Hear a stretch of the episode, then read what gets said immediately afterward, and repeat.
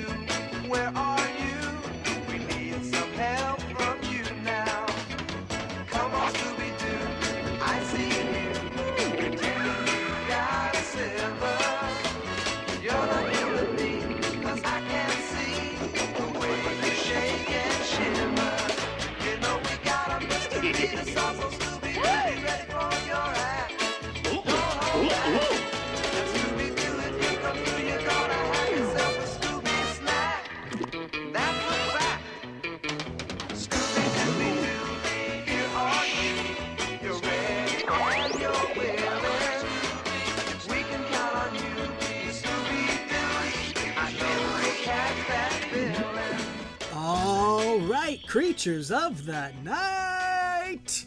Welcome to Talking Taker, episode 204 of our encyclopedic exploration to give the career of the greatest professional wrestling character of all time, Scooby Doo. Oh, uh, excuse me, The Undertaker.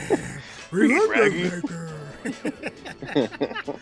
My name is Alex Torio, and I can't believe I am welcoming you to this episode of Dead Man Talking. Thank you for joining us. I am joined, as always, by my tag team partner, my wrestling buddy, my fellow creature of the night. He is the co-pilot on this mystery machine. He is the uh, the, the Scooby to my Shaggy and the, the Velma to my Daphne. He is Mr. Travis White. Oh, Travis, I cannot believe it's taken us 204 episodes to get to Scooby Doo and the Curse of the Speed Demon, starring our man, the, the world's Undertaker. number one puppetry fan, The Undertaker.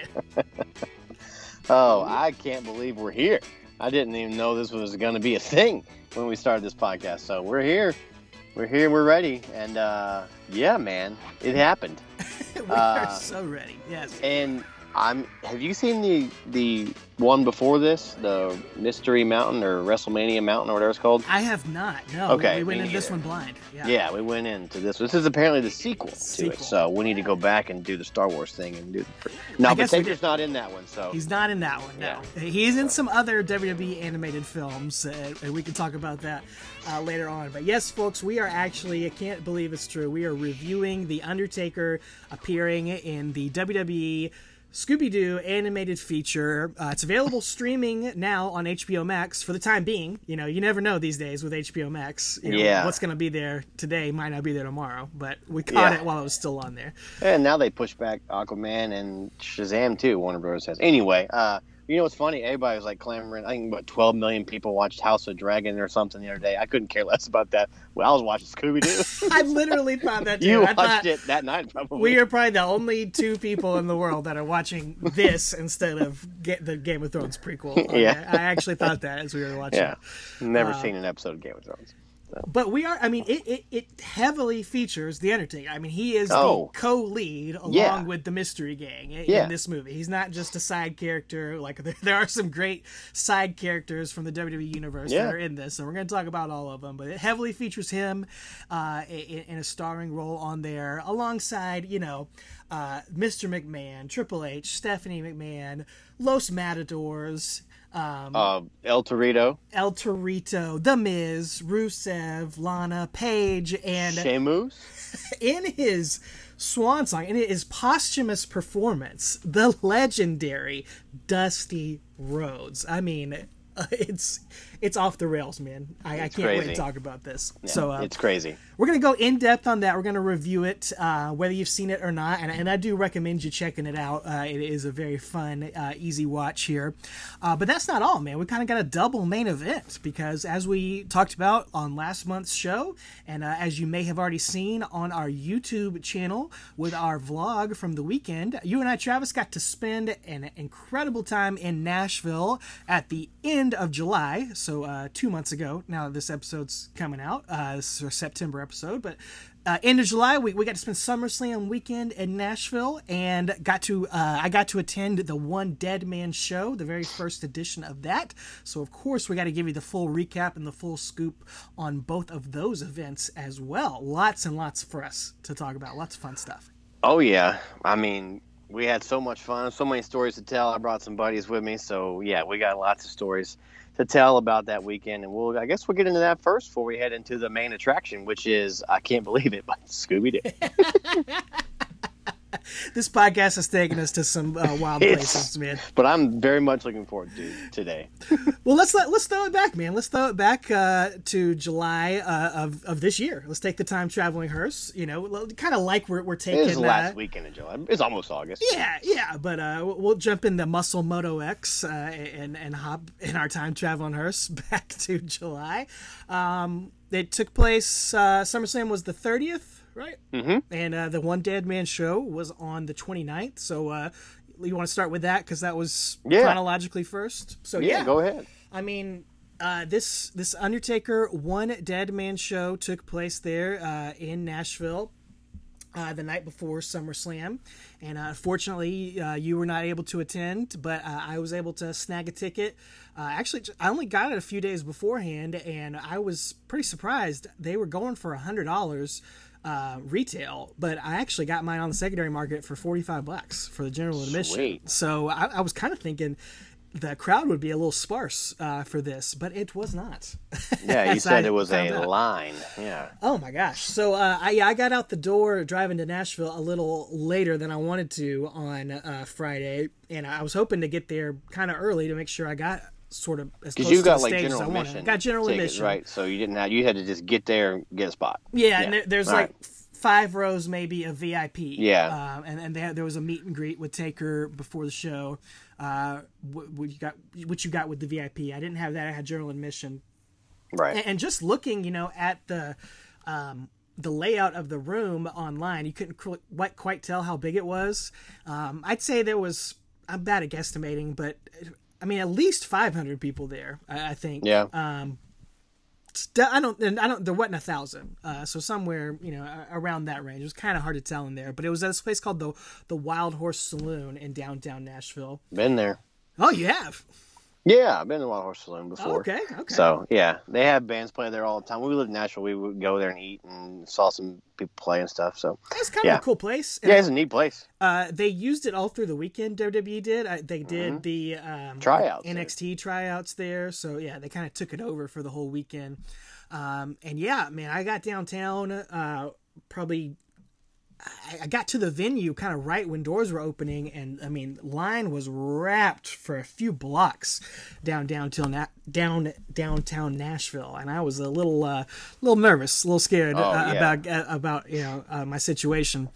But uh, eventually, it did, really didn't take too long to get through the line. I talked with a few other Taker fans in there, um, and we get to the doors, and you know they've got signs for Undertaker, and they've got actually they've got a live band in there playing before the show is starting. It's like the uh, Zach Brown band if you ordered them off Wish.com. Uh, that's how I describe the band in there. Zach with a Q. Yeah. Z A Z A Q. Just doing some uh, classic rock covers, but you know it's No kid. yeah. yeah. it, was, it was fun though. You I bet they were. it was a good vibe. though. You know, it, it set the set the vibe for the for the evening. I tell you, that's one thing about living in Nashville, man. Is like you know, sometimes you go to a karaoke bar or just a out on at the honky tonk or whatever, and you just hear bad music. But at Nashville, everybody's great. So even like the supposed to be bad stuff is phenomenal. Oh, yeah. So it's like, I mean, I'm sure the Zach Q Brown band was was great. you know. Um, but I don't have any video evidence of that because uh, they actually, uh, as soon as you go in the door in there and, and they scan the ticket, which is on your phone, they give you a pouch. It's called a Yondr pouch, a Y O N D R, and a lot of comedians use them. Um, but it's like a magnetic or, or, or, a pouch that they seal with a magnet on there, and you put your phone in it. They tell you to make sure it's on silent, and there is no getting it out until you walk out the door at the end of the show. Or if you need to leave, you know they'll do it for you. If you you need to call or check on your wife, you got to walk out and let them unseal it and walk out of the the venue, and before you walk back in. So they were uh, you know nervous about didn't want any of this footage to get out. Didn't want Undertaker to get canceled or anything like that if he said something inappropriate on the stage. Wow. I guess I don't know. Uh, but they're That's crazy. super serious about it. Yeah, uh, trying to protect this uh, this event so they can take it on the road so it doesn't get out. But I. I I I kind of I have my questions about why they really needed to do that. Uh, I'll get to that here uh, in a little bit. But uh, so we got in there. We waited maybe thirty uh, minutes or so. There's no clocks. I can't look at my phone, so it's like I don't know what what time it is. I don't know when he took the stage exactly, but uh, you know, it's it's a kind of a concert venue, a smaller Yeah. concert venue uh, with a couple of bars and stuff, um, and and they had some seats out there on the dance floor and everything. Um, finally, uh, the band goes off the stage. They bring out a table, like a like a bar table, and uh, a bar stool, sit right next to it, and they put a bottle of Jack and a pitcher of water up on the table. so that's that's gonna be Undertaker's stage for the night. And finally, uh, Ben Brown, not Zach Brown, but Ben Brown, the WWE archivist, um, has Oh. been on like the Untold Treasures show, Buried Treasures show, all that. You Yeah, probably know him. that guy. Okay. Yeah. Yeah. He comes out and he like basically introduces Golly, I was the thinking show. about the guy from from Crazy Taxi. What's the show called? Cash Cab. Oh, Ben- that would have been great. Ben. That's like anyway. Sorry, that's, that's what I pictured in my head. Sorry, go ahead. Crazy Taxi. It's called Cash Cab, bro. Taxi Cab Confessions. No. Um, Whoa. No. Um, and he actually gets booed off the stage when he comes out too. Like so, the crowd is rowdy. Everybody's been drinking. It's like ten thirty at night, so the crowd is rowdy, and they boo him off the stage. He introduces the Undertaker, and he comes out. You know, gets a standing ovation and all that. And the first thing he says is, "What have I gotten myself into?" Uh, he's he do, he's got a uh, he's got a handheld microphone. He's not doing the the Britney Spears uh, mic gimmick for Oh, this okay. show like he did Like for the Hall of? Fame. No, Yeah. he didn't do that. But he says, "You guys just booed my hype man, and I'm sitting there in the back with my butt puckered because I'm so nervous about this, and y'all just booed my hype man. Like, can you guys cut me a break?" That's crazy. Um, and he did. He definitely showed his nerves, um, especially in the first 15 minutes or so of the show. Kind of felt like he was. He, he had a few stories pre-planned, uh, but he didn't quite know where to go with the show at first. He was definitely, and, and he mentioned that multiple times. Like this is the first time I've done anything like this. Yeah. We're kind of testing it out. Um, we want to take it on the road and do more of them, which they are. They're doing it for Clash Two. of the Castle, two Cardiff, yeah. shows, uh, Clash of the Castle, um, which is great. I love it. I hope there's many more of them. And uh, they did film this. There were WWE camera crews there. It was an official WWE event. They have WWE logos everywhere. So who knows? There may be footage of it that shows up at some point somewhere Yeah. online or on streaming. But um, yeah, he, he kind of started um, talking just some random stories at first. Uh, and one of the stars of the show was our boy, not the Godfather, although he did talk about the Godfather a bit, but our other boy. He calls him Tex, aka Mideon. Mideon yes. came up in so many great stories on the show. Uh, he says that uh, Mideon is the one guy who uh, he uh, who he knows is always going to be honest with him about anything. He says he's a guy, you know, you've always got that one friend who will call you no matter what, twelve thirty at night. They they have, pay no attention to what time it is, but they'll Right. call you, and he says he'll always answer it for him. But he knows when he calls him at twelve thirty at night, he knows that Tex Mideon is going to be high. and so he said he called him the other night. He asked him if he was high, and Mideon just kind of like just did a little chuckle. Um, he said Mideon told him that um, everyone online is saying you ruined their childhood by by breaking kayfabe at, Yeah. at, at WrestleMania at the Hall of Fame speech. And Taker says, "Brother, I was the only one keeping kayfabe for ten years. How are you gonna get mad at me?" he says, "People in the back used to come up to me like, or, or, or used to whisper around me like, should should we tell him? Should we, we tell him it's not it's not Yeah. fake anymore?" Uh, Um, Um, But he says he they t- he talked about his biography, which had just aired recently, and uh, he said he actually learned something from that biography episode. Oh yeah. He said he, he always thought that Vince canceled their first meeting back in 1990 because of Bruce the Barber Beefcake's parasailing injury. And he had to go check on Bruce the Barber Beefcake. But apparently, according to that biography, it was just because Vince didn't see much from The Undertaker. and Taker said he was sitting there 32 years later watching, Watching this it. on A&E like, huh. And Yeah, got out his phone and started of texting. gun. Yeah. I called Vince up. Vince Uh, retired at that point. Yeah, exactly. Vince. yeah. And, and he talked about that biography and his mom stealing the show, and said that his mom and Sid Yeah. are going out for a two man show starting sometime soon. I would pay top dollar to see that. Absolutely. Hero. Anyway, go ahead. He uh, he talked about the Joe Rogan podcast he was on a while back too, Yeah. and all the controversy about him talking about video game stuff on that. And he said um, he tried to clarify that, and he says, "Look, I." I that could sound hypocritical coming from me. I played dominoes all day back in the day. Yeah. We played board games. We did all that sort of stuff. Uh, but he said what he's really talking about is it's, it's different when you're with their lower card guys backstage walking around wondering why they can't get ahead when all they do is play video Yes, games. It's exactly. like, um, that's what he's talking about. Um, he says um, he made a great point and said the easy thing to do is to learn how to wrestle, and the hard thing to do is to figure out how to make people care about seeing you wrestle. And he thinks that's what a lot of young guys need to learn. Um, Yep. But he put over the new generation, not the young generation, not the new generation from '95.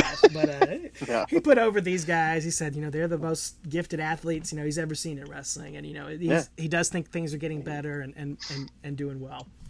Oh yeah. But like I said, that that was kind of the first 15 minutes of the show. He's kind of just uh, he had a couple pre thing planned things he wanted to say, but he was just kind of kind of wandering, kind of pacing the stage. Didn't really know how to get from one story to the other. Um, definitely could feel the nerves there. Uh, but then he started taking questions from the audience. You know, about 15, 20 minutes into the show, and that Dang, that where- quick? Yeah, it was very quick. It was very quick. Wow. But I think that's for the future. If Taker, if you're listening to this and you're taking notes, I mean, that's what this show needs to be. It's just fan questions from the audience because they really got him going. They got him off on the stories that we all wanted to hear and what we were there for, and that was the the bread and butter of this Yeah. experience. Um, so, unfortunately, the microphone with the questions was like on the other side of the uh, arena or, or you know venue from where I happened to sit, uh, which I didn't realize was going to be it. And, and Ben Brown was over there, you know, holding the mic and getting people to ask questions. And as soon as they opened the floor for questions, like 15 people stormed over there. Like I, I wanted to ask a question, I wanted to jump up there, but they were already turning people away by the time I could have done that. What would you have asked? Oh, I would have asked him to be on the podcast. Oh, okay. I thought you were gonna ask about how he made it from uh, the same question I asked Russo. Uh, that would have been a good one. Why was parents buried in Long Island, New York? Or I would have asked him about Turco's uh, um, Caribbean. Oh yes, the carabiner. What's Yeah. the deal with the carabiner? Yeah, no, that's awesome. If any of you listening get to go to the show in Oh, Cardiff or anywhere, ask him Turco's question about what's up with the Carabiner during the American BA days. Yep, that's the, the burning You- question. Everyone's gonna ask him about Hell in the Cell, losing to Brock, blah blah blah blah. blah. Ask him about the Caribbean. He will be thrown off, but answer something that we've never heard. I will say there were some great questions, some not obvious ones. Um, Good. Definitely, you know, there were, like I said, uh, some very hardcore Undertaker fans in the audience. Um, a lot of kids in the audience, which was fun and, and kind of surprising for how late at night it was in downtown Nashville. But uh, a lot of kids. Um, it's cool, cool that they're fans of Undertaker too. Yeah. You need to pause. No, we're good. It's My wife. Okay. What's up? Um, so the first question was SummerSlam weekend. What was your favorite SummerSlam match? And Taker said uh, it's between 97 or 98. He put over Bret Hart and talked about him leading the way in that match. But then he talks about 98 and uh, the big leg drop spot from that match. Uh, Yeah. He jumps off the top rope through the table on a Stone Cold Steve Austin. He says him and Stone Cold had talked about that uh, before the, the show started. And they were they said, well, no, we'll use that spot in case of emergency. You know, if things gonna go off the rails, we'll, we'll go to that spot. And we'll bring everybody back in. But he didn't he didn't bother even like going up to the top rope and seeing how far it was going to be because he was like it's me and stone cold steve Yeah. austin and msg like we're going to be fine Yeah. turns out i had an emergency and stone cold got concussed and the match went haywire so they uh, had to do that spot and taker got up on that top rope and had not realized how far away that table was and ended up busting his tailbone on That that is one. crazy. yeah I mean, can you imagine that nowadays? That you can't just call an audible like that and do No. it. They got to have the, the cameras in the right It's spot. all planned out. Yeah, yeah that's crazy, dude. That it was just like, eh, we might need this. We won't need this. we need this. yeah. just how quickly the the tables turn. No, no pun intended. Uh, the next question was about who could keep up with Undertaker the most at the bar, and Taker said it had to be Yokozuna. Um, he was the Oh. one who could go drink for drink with him and uh, tell some stories. He kind of told these told this, some similar stories on the uh, table for five about having to carry the Godwins back up to the hotel rooms when they would get drunk, um, and he uh, talked about the uh, BSK. Uh, one night they were out drinking and they basically saved Scott Hall and Shawn Michaels from getting beat up outside a bar one night. Oh. Uh, they were in trouble, and, and I guess this was not the famous time where Shawn got beat up by, uh, By the Marines. you know, five to twenty-seven Marines outside of a bar somewhere, but a different time. Uh, and they were about to get beat up, and then Taker he did an impression of like Yoko, of Savio Vega, of Godfather, uh, of all of them like walking out of the bar, and like that crew coming up Yeah. and uh, the the people that are wanting to beat up Shawn and Razor just kind of like slowly backing uh, Homer Simpson out of the Homer bushes, basically. All right, Yeah, I mean, what are you gonna do? These guys are all six and a half feet tall, over two fifty. like, what are you gonna do? so you know he kind of says you know the BSK and the Click you know it, it didn't have as much heat as people act like Right. they did. Uh, but one guy I did have heat with, and this was the highlight of the evening for me, was this story about Hulk Hogan. Because the next fan asked him, All right, Taker, when did you feel like you made it in your career? And he says, Survivor Series 1991 when he won the title. Uh, then he says, You know, should I tell the truth about what happened between me and Hulk Hogan that night? Because I don't ever really talk about that. Yeah, crowd was like, Absolutely. so he goes into this story. He says, Hulk Hogan, you know, back in those days, um, everybody got to the building around, you know, 11 or 12 on the night of a show. Hogan would roll in around 4 or 5 p.m. usually. You know, he's the champ, he's Hogan, he can do what he wants. But that day, Survivor Series 1991, he says Hogan was there at, at 11, 11 o'clock. As soon as the doors opened, Hogan was there. And he, he took Taker aside and he said he wanted to go talk with him about the match that night. And they met in the shower, which is where all the business was done back then, fully clothed. Taker uh, pointed out. Um, and uh, Hulkster explained to Taker that um, he'd been having a, a real bad neck, brother. Because didn't Brody get stabbed in the shower? So they Hmm. took care of all kinds of business in the shower. Indeed. Yeah, yeah. Jeez. Well, Hogan said, you know, I, I, see that tombstone move you got there, brother. It's a, it's a good move there, brother. But uh, just need you to protect my neck. I've been having my neck's been giving me a lot of problems lately. And Undertaker's like, of course, man. You know, I, I always, you know, I, I won't let anything happen to you. I got you. I got you, man. Um, he says like that the rest of the day, anytime he passed Hulk Hogan in the hallway, he would just Hulk Hogan would just point to his neck and just go, brother, brother, brother, brother, brother. and Taker's doing this impression the whole time. He's he's hilarious. Uh, like I said, he's great when he's just you know riffing on these stories, yeah. and he's not like trying to go over a script in his head. Yeah. He's just shooting. So he says, match happens. It's it's you know they're doing their thing. He goes for the tombstone, and he feels like he's got Hogan good and protected. But as soon as he goes down, he just hears Hogan go, oh, and just like sell like he's dead. And they do do the finish. Taker pins him. He wins the title. Uh, but Hogan is like getting stretchered out, and Taker's he can't even celebrate. He can't even be happy because he thinks he's just killed the golden goose. He's just Right. ruined his career. Hulkamania. Uh, he gets backstage. Hogan is just surrounded by EMTs, and all I can see is uh, doctors working on him, and and and, uh, and his uh, uh, yellow boots sticking out there. Uh, Taker heard him calling his wife and, and getting put in the ambulance. Uh, and he's just like you say, he's panicking. His whole family's there. He's supposed to be going out and celebrating with him, but he can't even be happy about it. Um, and he starts wondering, you know, do I need to call WCW again? Do I need to start looking for work in Japan? Whatever. Um, and says, you know, back then we couldn't just like go rewatch the show. They didn't have a tape Yeah. yet. But uh, a few days later, on, on the loop, they had a tape of the show, so he could finally see what happened. He says so he's watching the match back. He's just sitting there. He's nervous. He's waiting. He's watching. And they get to the tombstone spot. And then Taker says, "Wait, oh, I see the tombstone happen." And uh, he just holds his hands up about uh, six inches apart from each other. He's, he's just shaking his head, holding his hands up like that. Missed it by that much. Yeah. Um, he says, I've given stiffer tombstones to my kids. And uh, says Hogan didn't even have enough hair to hit the ground from how high up he was from that tombstone. So he said the next time he saw Hogan was the rematch at this Tuesday in Texas. And this time Taker called Hogan into the shower on that night.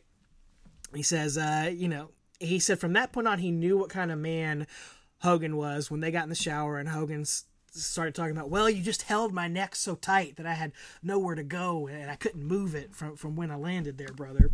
And was trying to put Sheesh. over this all this nonsense. And so that was really the only burial or anything like that we got from Taker on that night. But he he explained why him and Taker have a, bit of a salty relationship. But it was great to finally Hogan, yeah. hear that whole story. Yeah, hear from him because Yeah. that's kind of what we. I remember pointing that out in episode. What was that? Three or four of our show. Just how like there was a mile in between the chair and Hogan's head, and like how did I don't know. But so yeah, it's nice to hear from him. Cause yeah, he he never went out and spilled that you know spilled those beans until that night. It seems like it's been Right. public. So and, and that's how much of a uh, professional he is and how much respect he has for Oh. the business is that he's sat on that story for so long Yeah, can you imagine nowadays if that had been some young kid, he'd have been on Twitter immediately complaining about it or whatever, walking out or something like that. So and he's still telling crazy. it in like a private forum too Yeah. essentially you know he's not putting it out there on youtube or on a podcast Yeah. or anything i'm putting it on a podcast Yeah. because i can do that yeah, yeah, he's not out. he's not coming after me no, um, tells a story about uh, his first year uh, wrestling. He um, had to go see the tax man, not IRS, thankfully. Uh, and he just carried a big bag full of receipts with him. And the tax man was, was doing his taxes and said, uh, son, can I give you a little bit of advice? And, and Undertaker was like, sure, absolutely, because he never really done his taxes before. and the IRS guy was like, think you need to get a new job because you have uh, ten thousand dollars of income last year, and you had eleven thousand dollars in receipts, and you drove fifty five thousand miles on your car in eight months, working in the Memphis territory for Jerry Lawler. and Taker's like, "That's just paying your dues. Yeah, that's how it is. That's how it was, man." The wrestling business is a funny business. Uh, all right, a couple more stories uh, here at the as it was kind of wrapping up, and you know I, I'm really not even doing justice. I, I'm sure I'm missing stuff that, that he talked about as well. But um, another great story. He talked about someone asked him about his worst roommate on the road. And Taker thought about it, and he said back when he was Mean Mark in WCW, he uh, for a little while he drove around with. Listen to this car ride right here: Wildfire Tommy Rich, awesome, Teddy Long, awesome. and the Iron Sheik. Oh, oh Bubba, 1990. oh Oh, Bubba. Bubba. and he said he had the room with Sheiky Baby. Um, you know, He was the, Oh. the green guy in the territory, so he got to take care of Sheiky Baby. Um, so he remembered one night uh, waking up at 4.30 in the morning and just being freezing cold in this hotel room. And he looked around and the balcony door was open. Um, and he went outside and he saw the Iron Sheik on the balcony, butt naked, doing squats on the balcony of this hotel room at 4:30 in the morning. And Polar Sheik, squad. and Sheik said, "Hey, Baba, the best best time in the day to do these squats. Best time in the day." Taker said, "All right," and then I went back to bed. Tried to go back to sleep again for a minute, and then woke up again another couple hours later. And he said this time he woke up to the sound of the hair dryer in the hotel room. that he was sharing with the Iron Sheik, Who, the hair dryer. if you're not familiar, doesn't have a lot up top. Doesn't have a lot up top. So Taker, of course, he's like, I gotta see this. Gets out of bed, turns around, looks into the bathroom, and Iron Sheik again, butt naked, is uh, blow drying his mustache. Curling that mustache, blow drying it. He says, uh, he says, no worries, I'm I'm halfway done. Halfway done. Fif- 15 more minutes. Oh boy, that's it. This show's over. he, he could have ended right there. Oh, I meant this show. This is gonna top that. he Oh, told a story about um, driving with Paul Bearer. Uh, oh well, well, this is the story right here. And a little eight or nine year old kid asks him why he's afraid of cucumbers, and Taker immediately throws the mic down, goes over to the bottle of Jack, pours himself a shot, and takes a shot. Good at improv. he was. It was great, great comedy, and he picks the mic back up and says, "It's not that I'm afraid; it's just that I don't like them." Okay. So he explained um, his mom served him cucumbers in a bowl of vinegar when he was a kid, and he threw up uh, from having to eat that. And from then on, he never liked the taste of them. So, of course, somehow the boys found out through Paul Bearer, and they put some in his drink one time when he w- went to the bathroom, and he drank a big old swig of his drink with cucumbers in it, and he gagged and um, you know embarrassed himself in front of everybody. But he said he got Paul Bearer back from that occasion. Uh, the next day, they were driving in the car and trying to hit the next town, and Paul Bearer says, "All right, uh, next exit, you need to pull over. I need to, I need to go to the bathroom." And Taker's like, "Oh, absolutely, of course. We'll, we'll hit the next exit." And they're driving down the road, and he exit pulls goes by, and Taker doesn't pull off, and Paul's like, "I think you missed the exit back there." And Taker's like, "Oh man, I'm sorry, I'm sorry. We'll, we'll hit the next one." And they drive, and the next exit rolls by, and Paul says, "This next exit, come on, man, you gotta take this. I'm about to pee my pants." Taker's like, "Oh, I'm sorry, I, I missed it." And Taker said he just kept doing that uh, until Paul Bearer pissed his pants right there in the rental car, and that's how he got back at Paul Bearer for that moment. It's your receipt, Paul. That's your receipt. Don't make Oh. Undertaker eat a cucumber, or he will make you pee yourself. Pee your pants. wow, that's amazing. Um, and then he actually last question of the night. I can't even remember what the guy asked, but Undertaker brought him up on stage to share a shot with him on stage. Just a fan, not one of the kids. Uh, this guy That's good. Seemed to be of legal age. Um, Seemed to be. it seemed to be, yes. Hmm. Uh, but Taker said the only thing he likes more than wrestling is drinking and talking about wrestling. So he thanked the fans for letting him do that tonight. Said it's a work in progress. There will be more of these. His music starts to play and he starts to pose, but then he grabs the mic and cuts the music off. And uh, last thing he did was ask if there are any military or first responders in the audience. He says, I should have done this at the beginning. I meant to, but uh, I just want to say thank you to, to all of you out there. Uh, throat slash fist raise pose the end. Um, Awesome. Yeah, dude, it, it really was. I, I wish you could have been there. Uh, Ah, we would have had a blast there. Uh, would have been cracking up at it. If they would announce it, like I don't know, in order, like that it was going right. to happen before SummerSlam, like I would have been nice to have known that months before. But anyway, I think obviously anybody listening to this, it'll be worth your money to go to it because, um, and this is why I said I don't think you even need to worry about people recording this because it's going to be a different show no matter where you go because people are going to ask different questions. Uh-huh. Different questions, uh, and that's what's going to be so cool and unique about it. The more they focus on the Q and A part, there's going to be so many new stories coming out, and he's got you know Yeah. endless stories that he could talk about. oh yeah, Um, I would say I, I hope that they do it in more of an intimate setting because the crowd was not the best. They weren't like disrespectful, but there was a lot of chatter and you know people going to get drinks and food and everything. So it wasn't like a perfect environment Yeah. for this. And I think that was part of why Taker, you know, it might have been more of a struggle at first to, to keep everybody engaged and involved. Uh, but you know, people weren't like heckling him too much. Right. It was a little bit of that going on, or not heckling, but just people yelling out Cat stu- stupid wrestling fan stuff, trying to get themselves over. yeah, Uh, but overall, man, an incredible start to uh, SummerSlam weekend. yeah, that's awesome. Yeah, I hate that I missed it, but you uh, went and then you got me this.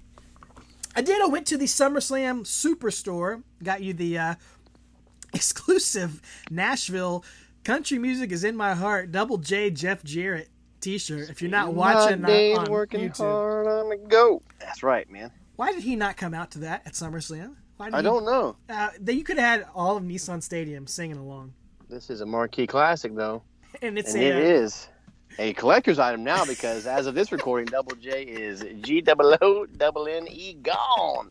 But he could be back by the time this episode drops. Who knows? He left and Road Dogg came in, so it's reverse ninety five. Exactly. I love it. pulling a reverse 95 right there. Yeah, so it's Yeah. awesome. Uh, you can see some of the of me going to the SummerSlam Superstore. It wasn't really that super there, but it was right next to the Wild Horse Saloon. A little bit of that in our YouTube video. But Yeah. uh, man, I've been gabbing and gabbing, man. Tell me about your journey to SummerSlam on Nashville, and, and why don't you just you, you take over, kind of telling us about SummerSlam Day, and I'll, I'll try. to Yeah, I will. We, I want to get to the main event though of, of Scoob, but We yeah, will. we uh, yeah, but there's a lot of good stuff to talk about. There is some good stuff. Uh, so yeah, I, me and uh, my buddies Brett, Glenn, and Trey all came. Now Trey is a fan. Uh, he he's the one I went to the house show with a few months ago. Um, Trey's a fan. Uh, Brett was a big fan back in the day. Loves Mick Foley's his favorite wrestler. So he had a Cactus Jack shirt on. He got. Now Glenn is a little younger than all of us, and he was like a you know fan back in the day. Like just you know watched it with his uncles and his dad. And, like went to a show or two. Nothing. No televised event. No pay per view. Nothing. I don't think Brett ever been anything that big either. But um, Trey never been to pay per view either. So it's a big big deal for all of them to come. So um, yeah, we packed up here in Nashville and and, and got in uh, Trey's dad's uh, truck or expedition or whatever and drove that way and stopped at good old Buc-ee's. Uh, which, if you're not from the South, you probably don't care or know what that is. But it is uh, new to this area of Tennessee, but it is a gigantic um, convenience store, gas station. I saw a video yesterday. They called it Gas Pro Shop. So I thought that was Gas. Pro Shop. you can you can get anything that you want there. But uh, anyway, we had a great time there. Uh, uh, I know it sounds too stupid, but it's it's just a blast, man. I called it Disney World for adults. I loved it. It was fun. We went in there. Trey brought his world championship title. I think you guys can see pictures of it and in our video and stuff. So uh, Glenn wore it into Buc-ee's. I wore it back into Buc-ee's, and we put it on Buc-ee and had him hold the cha- like, on the little statue of the beaver. and I, I'd say honestly, about forty percent of the people in Buc-ee's were wrestling fans. They were all on the way to Nashville. They had Okay. NWO shirts or Ric Flair shirts or you know Bloodline. uh, Dude, Bloodline shirts everywhere. Mm. Everywhere were Bloodline shirts. I mean, Right. in Nashville, in Buc-ee's, on the way to Nashville. Anyway, everywhere we were, were were Bloodline shirts. So those guys are over, man. So um, it was fun. You know, we're seeing people in there. I'm just woo, got a Ric Flair shirt, and, woo, and we're wearing the title in there, and people like just looking at it and stuff. And some people were jealous, and some people were just like looking at us. I was like, "Oh, what's up, dude?" And I just, you know, wrestling fans are are fun to mess with sometimes because they're they're really, really, really like super wrestling fans that are social awkward are really fun to mess with because they don't expect you to talk to them in public. They just, you know, uh, they're fun. I had more fun with them in downtown Nashville. I'll talk about that in a minute. Well, yeah, we saw we saw that in the uh, in the YouTube video. Yeah, a little bit, a little taste of that. Yeah, But a little taste of that. I don't, so, I don't um, think people understand Buc-ee's is is a massive. It's 120 truck gas stop. pumps. The Yeah. one, yeah. It's not even a truck stop. They don't like. They don't even allow trucks. It's Okay. they, they you can't. No, your trucks can't overnight there. They can't fill up there. Nothing. It's a, yeah, it's a but gas I mean that's the vibe of it. Like that's what I mean. Like uh, it's know, it's uh, 120 gas pumps. It's a convenience store, but it's a gas station. It's huge. it's it's got I mean, when you say there's people there, it's not like going to the gas station and there's No. the truck stop and there's 20 or 40 It's like people Nissan there. Stadium. I mean, Yeah. it's a couple Yeah. couple hundred people in there Oh, milling about and uh, yeah. Yeah. So yeah, when you said it's crowded, and there's wrestling fans everywhere. I mean, it's it's packed. Oh yeah, it's hundreds of people in there, and they uh, you know sell brisket sandwiches and this and that and the other, and they got little beaver nuggets and all kind of stuff. So anyway, good time. We had a great time there. I mean, I could have lasted another hour there eating all this crazy stuff. Anyway, we head to Nashville. We get there. Um, long story short, we, we try to find a parking spot to just hang out. Turns out parking in downtown was the same amount I paid for parking at Nissan Stadium. So we just hopped across the river and parked the stadium, and then just walked to downtown and met you uh, down there on the busy street, and there was. I felt like I was on Bourbon Street, dude. Nashville's changed a lot since I left.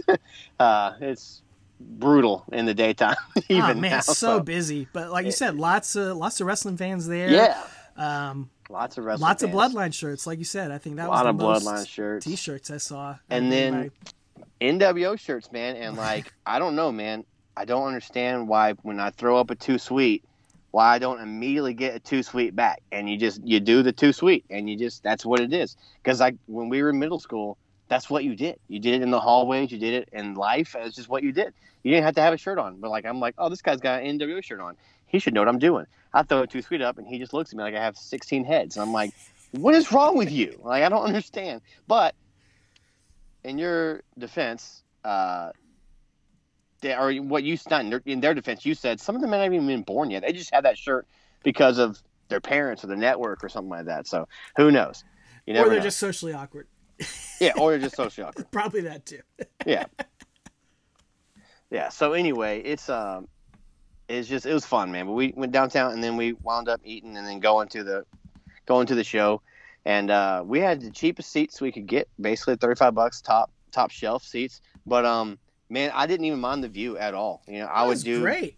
i would I do the shocked. same seats or even a little bit lower just next year i don't want floor seats it's flat you can't see people standing up in front of you we were up on the top if you saw all the pyro going off during the show, we were right in front of all that basically. Hmm. So, and you know they had half the arena basically tarped off, and some people were like making fun of it and saying they couldn't sell out and this and the other. And um, I'd read a report after the show saying that that was the, the intention. They weren't intention. They didn't intend to sell out the whole thing. I mean, obviously you intend to, but once they realized they weren't, they were like, "We're just going to tarp off half." Because I couldn't even get seats on that side of the arena. Um, I, I, I remembered. So uh, that was it was planned. It seemed like because it was like WWE tarps. It wasn't just like ones they rolled out. It was pretty professionally done. And then when you watch it back on the network, you see the drone shots and everything. It's, it looks really cool the way they shot it. And if they'd had like you know even that side was half full, it would have looked pretty crappy. So they probably honestly did, did a good job of filling up the one half of the arena. So it was cool. But um, yeah, the show was just a blast, man. I mean, I It said really ten was. out of ten afterward. I don't. That may have been a little recency bias, but it was up there for me for one of my favorite Summer Slams, dude. Like 97, 02 are phenomenal. 2000 is great, you know, but like this one is probably one of my top five, like overall. Like now taking a month back and looking at it, like being there obviously had some bias, but like Sure. other than that, is is awesome, dude. Just top to bottom was a fun show, and stuff that shouldn't have been fun was fun. Like Logan Paul Man, was a blast. That Uh, match was a blast. I, you know, uh, I think every match was at least, you know, good. There, there were no, Yeah. there was nothing bad on the No. show. Everything was fun or, or short or brisk enough that, that you got by with it. But yeah, dude, like Logan Paul, I'm gonna hit you with a hot take here. One of the hottest takes of the year, right here. All right. Logan Paul, if he wants to, could be the next Kurt Angle slash Ronda Rousey. And, what I mean is, I say Okay. he is just a freaking natural at professional wrestling. He's certainly not the athlete that either of those people were. Uh, Right. But you, you, both Kurt and Ronda, and even Brock to an extent, you know, soon as they came in, they got it. They got the Yep. character, they got the wrestling. I mean, they, they just had it immediately. They they didn't do a lot of training beforehand. They just transitioned right into wrestling. And if Logan Paul wanted to go full time into wrestling, he could probably be champion by next year because he is wrong. that good. And and he got over as a baby face. Like we were Yeah. all joking about that this crowd's gonna hate him, but like. Yeah. By the time he's doing this, that frog splash through the table on Miz, like that crowd ate it up. And Oh, yeah. like I hate that guy, but I was cheering for Yeah. him against Miz. And They just totally worked. And uh, kudos to Miz Miz because the he, best. I mean, he he did a great job He's the best. uh, you know, carrying that match. But I really do believe that that kid is a freaking natural at the in ring stuff and the character stuff as well. Mm-hmm. Yep. And, and- Yeah. yeah.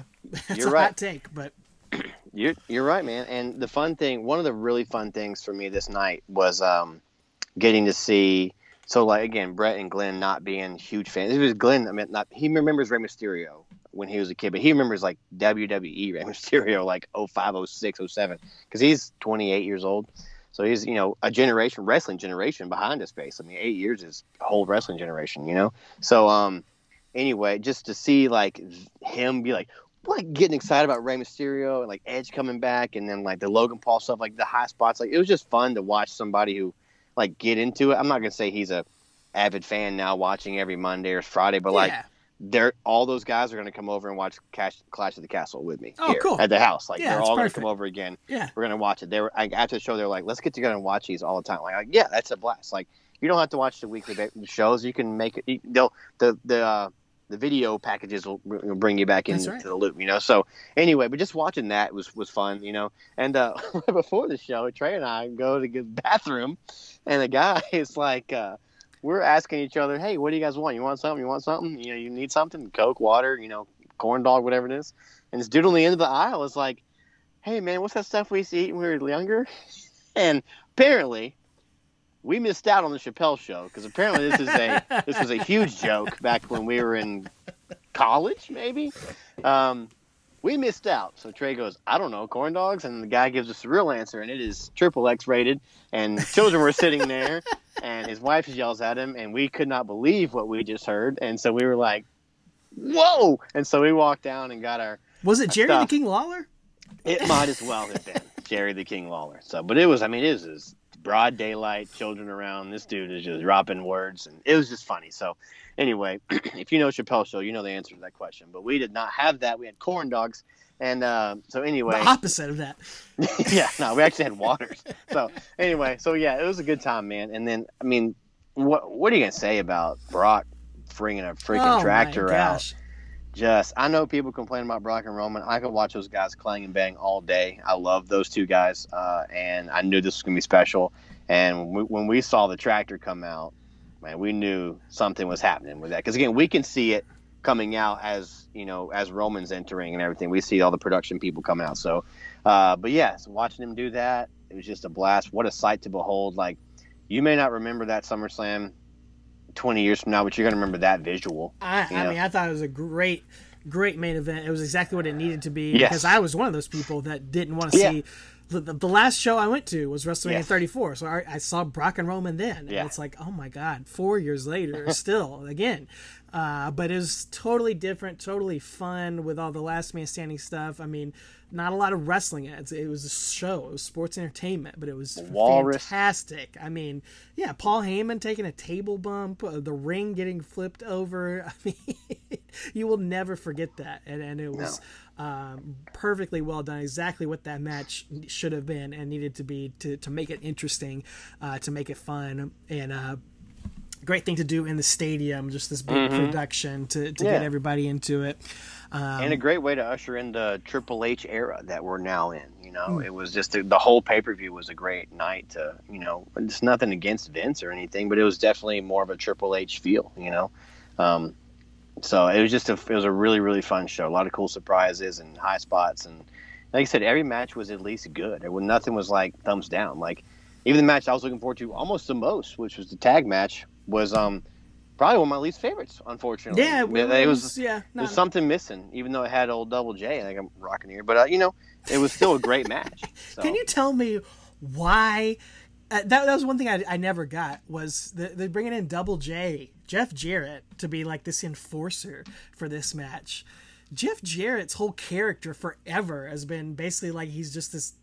The word you were trying to say Yeah, earlier, exactly. say. Yeah. He's a coward. He's like a Yeah. chick, chicken bleep heel. Yeah. And all of a sudden, he's like this tough guy enforcer for this match between New Day and uh, Street Profits. It's just a New thing, Day, yeah. Uh, uh, Usos and Street Profits. Usos, yeah. Nah, it's just a just a Nashville thing. Get the hometown boy there. So, but um, We, anyway, we man, didn't get Taker, but we did get Kane.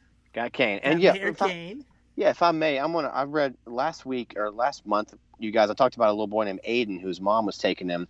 Uh, I'm gonna go ahead right now on this point of the show and just talk about his mom told me some examples or some some uh, some of his uh, experiences from that night. So I'm gonna go ahead and read them now. So she's just saying that you know he got to see Kane and Edge, and he loves those two guys, and um, he was like getting to see them live and in person was like a big deal to him, and he wants to be just like Riddle and Brock Lesnar, Mhm. as she said, and uh, got to see Riddle even though he wasn't an official match. That whole th- beat down with him and, and Seth was was pretty cool and pretty fun. I didn't. um, I was in the bathroom. They're on that. No, that's true. You were. I didn't even know until you yeah, said something like an hour you later. Yeah, yeah. Um, and he said, she said that he looked up at Brock on the tractor and said, "Mom, I'm gonna be just like him one day." Mom, I so- hope so. Yeah. So Aiden, you got it, buddy. And then uh, she said he he lost it when Brock lifted the ring. They had four seats now. They were down there. Whoa. They were down or down low at least. So Yeah. anyway, and um, That's she awesome. said it kind of came full circle for her because she remembers watching Rey and Brock debut in WWE in 02. Oh, and so now gosh. she's 20 years later. Yeah. She's a little younger than us too, but she's 20 years later watching those two same guys wrestle in the first place, which he never That's thought to see, and then watching with her son, Yeah. who loves him too. So I just thought that was pretty cool. So I wanted to um, just share that here, and um, yeah, it was a fun night. And one of the best parts was when we were leaving, we get we get in. we're getting on the elevator to leave. You're with us. We're all Yeah. leaving. Yeah. We, I mean, the elevator. It's it's a hot summer night. Mm. We get on the elevator, and this dude just takes his shirt off, and we're just like, "All right, I guess we're doing this." And uh, Bastion Booger took his shirt off. I mean, basically. yeah, his bat looked like Grumpy Cat. It was wild. it was it was wild. so that was fun. So if you're that guy and you're listening, we want we want you to to write us. I, We'd we want you to put your shirt back on. Is what we want you. yeah. To But then we go to leave, man, and uh, it takes us about an hour to get out of the parking lot. This is all the stuff you haven't heard yet because um, Well, it, it took me about an hour to get an Uber. Oh, I bet it yeah, did. And I, yeah, so, So, I the cool thing about parking in the stadium is that you get parked park there. The bad thing about parking in the stadium is that you get to park there, and everyone else parks there, and they're all leaving. And they have like the parking lot we were coming out of, like half of it's blocked off, so you can only go one way. Anyway, well, as we're waiting there to go, we're in again Trey's dad's vehicle, and a guy keeps like we're going, and guy keeps inching, inching. If you're watching, you can see this. If you're listening, just pay attention. You the guy's like inching, inching, inching up behind us, like to turn in, like to cut in the in front of the car behind us. Well, we go up, and he keeps inching, and I'm like, dude, this guy's gonna hit us. This guy's gonna hit us. And sure enough, he just rolls into us, What? into the bumper In the parking deck. in The the parking parking, lot. lot. Yeah. Yeah. right there. And so I look out the window, and lady next to me is like, "He just hit you." So Trey puts the car in park. I get out of the car, and I was like, I threw my hands up. I was like, "What are you doing?" And he was like, "What?" I said, "You just hit us." And Trey gets out, and the guy's like, "No, I didn't." I said, "Yes, you did." I said, "Your bumper is on our bumper." He's like, "No, man, no, man." I was like, "No." Please back your car up. And Trey's like, back your car up. I mean, we weren't being mean. It's just like, right. dude, you're hitting us. Of course. So he rolls his car backwards like six inches, and the bumper finally pops back out. So I'm like, dude, you dented the bumper. And uh, Trey's like, what are you doing, man? He's like, oh, I didn't hit you. I just, I just barely grazed by you. And we're like, no, you That's not- literally, you literally dented the bumper. Like the bumper popped out when you came out of it. And um, Trey gets, I was like, hey man, get your license and your insurance out right now. And he's like, oh, all right, all right. I said, no, we're not, we're not leaving here. Do we get a picture of that and your license plate? So he gets it out. He's being fine. And I wasn't being mean to him. I'm just like, I know the drill. Like this guy's gonna pull off and nothing's gonna happen. Sure. So Yeah. anyway, I'm like, I'm, I'm smarter than that. So Trey gets over there, and the guy's like, uh, "Man, I got sixty bucks. But you think I'll cover it?" And I said, "I don't know. I don't work at a body shop. do you?" And he goes, "Yeah, I do." I said, "No, you don't." you didn't. I said, no, I said out loud. I said, "No, you don't." He goes, "Yeah, man." I said, "No, you don't. You don't work at a body shop." Because you would know this sixty dollars is not going to cover this. So anyway, I was like, I don't want your money. So anyway, Trey gets his information, and we just like, hey man, just be cool and like don't don't hit people, you know, like just. So anyway, luckily it didn't like it didn't leave too big of a scrape, but it did have a scrape on it. So anyway, yeah, I hadn't shared that story with you. Yeah, I was waiting for the podcast to share that. So yeah, we got hit on the way out. Was it Riddle? Was Riddle the person no. that you were talking Some talking guy to? who may have been partaking with Riddle though. Maybe Rob, Rene Rob Van Dam? Rene Dupree. you know what's Sabu? Um, anyway, yeah, and then we we drive straight back to uh, Kingsport, and we My get here. Oh god. Uh, I think I got home at five thirty that morning, so and then slept for about two hours and went to church. So, uh, yeah, it was a blast. And then we saw the Buc-ee's on the way back home too. Of course you did. Did not have brisket, hot brisket on the board. So I don't get the Buc-ee's love, man. I Uh, gotta say it. I- I don't get it. you're not a mediator, though. I'm so not you a don't let the, the fresh brisket on the board That's doesn't do true. anything for you. You know, None of the food appeals to you. there, None of so I can the. Hobby Lobby uh, um, knickknacks in there appealed to me either. But Oh, I got me a Buc-ee shirt now. Wife got me one last weekend, so I'm excited. to each their own. But uh, man, I'm glad I'm glad you guys were safe and you know And on the way just the bumper was dented. we're on I forty coming home, and there's a dude in the left lane in a giant jacked up truck. And I mean, Trey has got 75 on the cruise. Like that's all we were on. And like we get next to the guy, and he go and go up like half a mile, and then we wouldn't hit the gas. And we just go, and as soon as we get next to him, for two and a half hours, Bro. this guy did that. This guy did that in the middle of the night for two and a half hours, just in the left lane. I mean, he had to have gotten six miles a gallon on the way home. He had like a F two fifty, probably with some diesel, so it's already six dollars a gallon. And he's just gunning it when we get next to. And I was like, Trey, are you touching the gas? Like, I'm never, I'm, I'm on cruise, dude. Like, I'm not. Nothing is. ha- I'm never speeding up or slowing down. And it's just, I was like, what is this guy's deal? So anyway, but yeah. Bob Sparkplug Holly in the car next to you, man. So I share all that with you guys to just uh, let you know that we had a blast. You guys, We had a great so. time. And rumor has it they're going to come back next year, and if so, we're going to be there. So Let's do it. We'll do it again. We'll make it an annual tradition if they want yeah, to I will spend the night this time. I've tried to get you to this time. Well, we could we had to be at church next morning, but next, Uh. next time we're gonna we're gonna we're gonna take that Sunday off. I think so. I think that's the right call. I think that's the right call. And we can go out. Uh, we can go back out to the Wild Horse Saloon, or Ah, be all right. Kid Rock's Bar and Grill, we did get a picture there. Luke Bryan's Bar and Grill, or Florida Patty Georgia Line's Bar and yeah. Grill, Garth Brooks Bar and Grill, Alan Jackson's Bar. Every country music star has a bar and grill. Yeah. Boo. Well, man, I'm so glad that you uh, had the idea to go do that. Um, I was, you know, I like I've said on here before. I'm not really following the modern day stuff uh, much anymore, and uh, but man, I had a great, great time hanging out with you and the and the guys as well. I got I hadn't met those guys before, but Yeah. uh, I had a great time hanging out with them. Yeah, you and, meshed uh, well. We had a blast. Yeah, and you, like I said, you can see the full uh, video vlog of our trip. A lot of great content in there, a lot of funny stuff in there on our YouTube channel. So go check that out. Um, going back to something you said earlier, I, I got to say I got to eat my words um, as far as Triple H goes because someone asked us on last month's podcast or our, in our Q and A session, how do we feel like Triple H is going to change things? And I was uh, I'll be the first to admit I was wrong because I said I really don't think things are going to change that much, especially at first. It may take like a year or two to really feel the difference with Triple H taking over for Vince McMahon. Yeah. And within, you know, 4 weeks Triple H has already brought half of his NXT roster onto Raw. The first Raw he's in the SmackDown he's in charge of, he's got guys that have been fired, rehired, and put into the main event. with Dexter Lumis and Johnny Gargano and Karrion Kross. Cross and Dakota Kai. Look, man, he he's made his stamp and he and he's and he's made his mark and, and it's definitely made things more exciting. So I will uh, I will eat my hat, I will eat my words and say I was definitely wrong on that call. I'm not afraid to admit that. but I just thought Don't that was Taker hat, hilarious. no, I will Yeah, not eat that. Uh, Hom- Homer's wearing that right now. So he's, he's rocking that. Um, man, SummerSlam weekend was a blast. Uh, if you were there as well, we'd love to hear your thoughts on it, especially if you were at the One Dead Man show. And if you're going to be at one of the One Dead Man shows in Cardiff, uh, the Yeah, no doubt. Matinee or the late night show, please, seriously, you have an open invite to come on Talking Taker in October. Give us the full scoop, the full rundown. If you want to send us notes from it, we want to hear about it because we will not be making it quite uh, uh, uh, overseas think- quite I yet. think I'm gonna miss that one. I'd love to be there, but we're gonna miss that So we'd love to hear about it. Um, and in exchange, we're gonna give you the full details on 2016's hottest animated feature, WW, WWE and Scooby Doo in the Curse of the Speed Demon. Yes. Oh my God, Travis.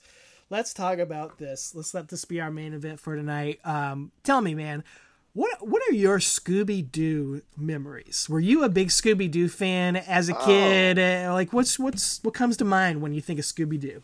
I was a huge Scooby Doo fan. Cartoon Network came out when we were in first grade. It debuted. I remember the day it came out. I had my mom set a tape for as much of it as I could, like because I just, I mean, it was incredible. Cartoon Network. So all those old like Hanna Barbera cartoons and everything was on there, and all this this old everything was on there, man. Yeah, And so Scooby's great. on there, but but my favorite Scooby stuff was Pup named Scooby Doo. Mm, I loved Pup named Scooby Doo. I was going to name drop it earlier, but I didn't. Um, it just, dude, Scooby and Scrappy, and I just, I loved Pup named Scooby Doo. And I used to dance to dance. Velma did this little dance, and she just do this little thing, and it was just awesome, man. I just, I dug it. I'll never miss an episode of Pup named Scooby Doo. And I would watch the, you know, made for TV movies because there was all the old episodes from like when our parents were kids, and then they started doing new ones once Cartoon Yeah. Network became real popular. So yeah, I was always a big fan of Scooby, dude.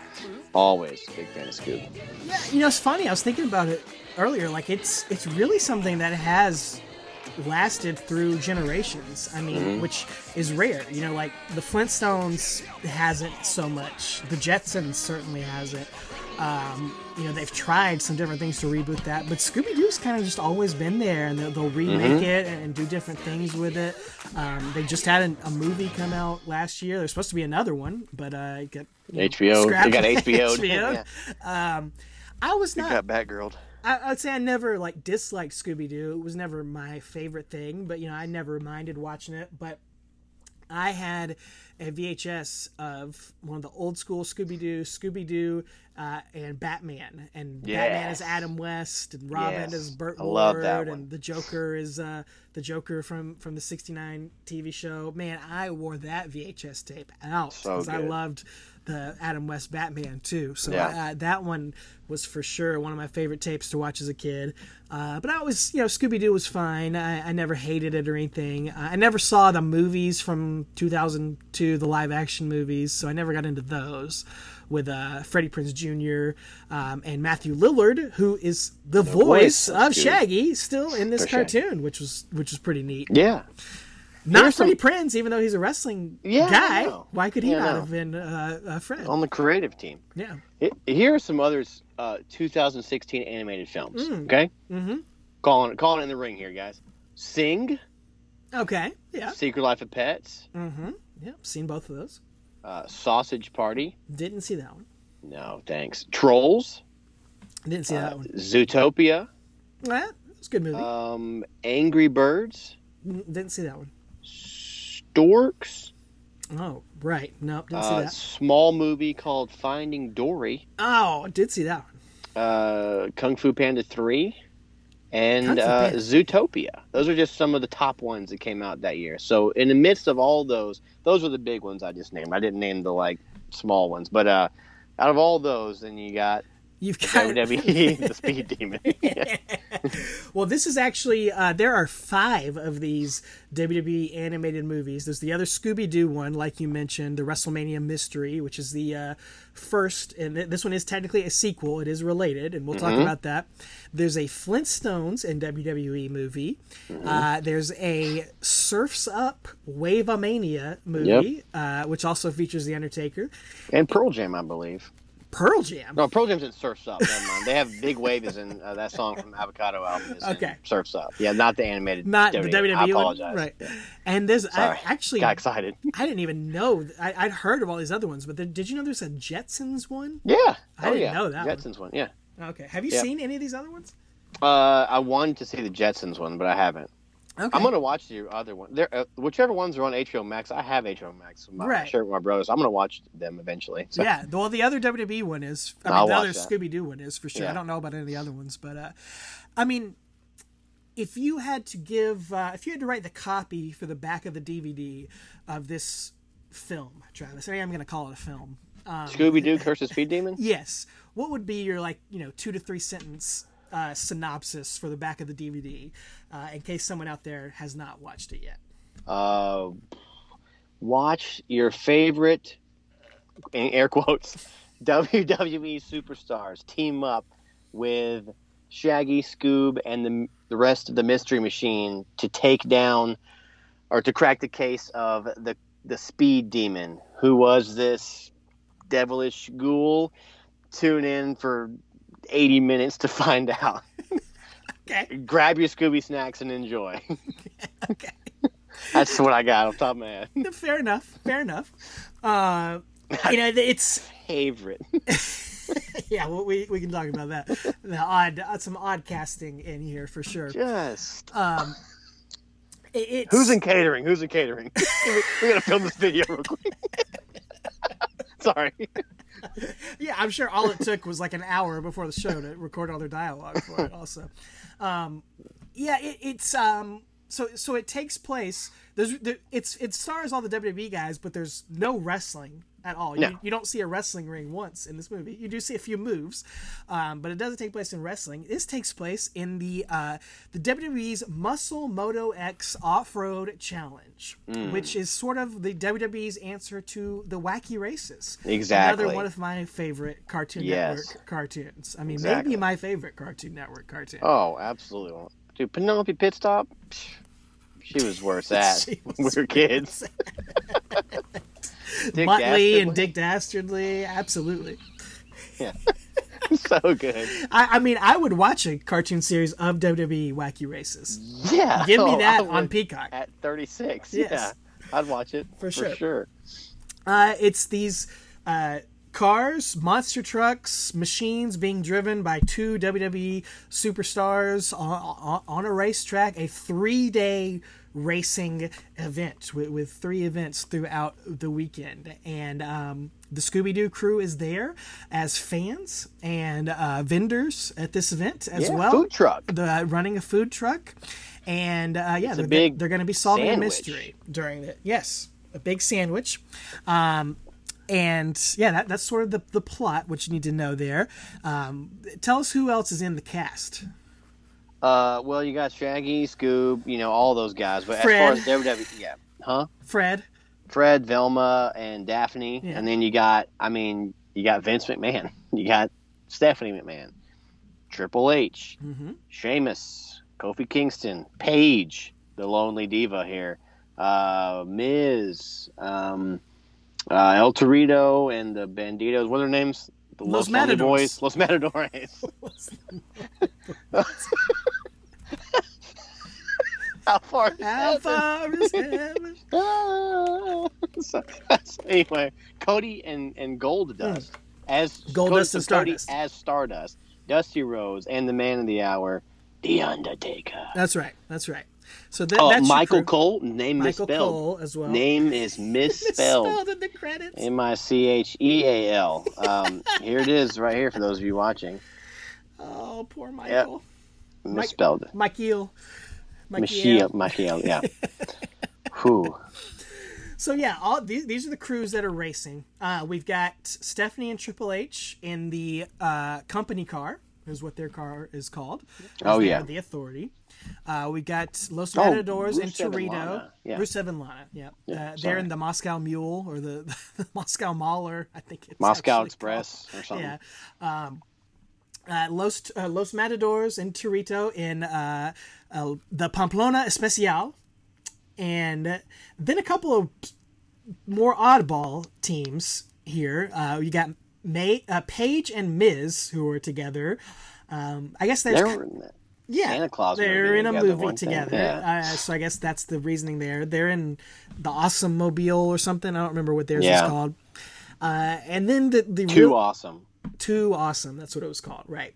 Um, and then in the Celtic Cruiser, you've got uh, the classic team of Sheamus, Goldust, and Stardust I mean, for no reason. you tell me one of these things is not like the other. I mean, Gold Dust and Stardust, and then you got Sheamus just in there. It doesn't make any sense. Not a lick. But I'll tell you what, man. Gold Dust and Stardust, Cody and Dustin are in. I mean, they're in full on rare form. Yes. character, rare form, hopped up on Mountain Dew. It's amazing. I love it. it totally works for this. Yeah. You know. Uh, and then in the Legend Mobile, can you believe this? The Undertaker is co-piloting with Dusty Rhodes. Yeah. Dusty Rhodes Dusty Rhodes. driving a monster truck with the Undertaker. It's a real thing. And this is WWE Dusty Rhodes with the yellow polka dots. Of course, yellow polka dots, Dusty Rhodes. Uh, so those are the teams that are competing in the challenge, and and uh, yeah, tell them about the catering crew.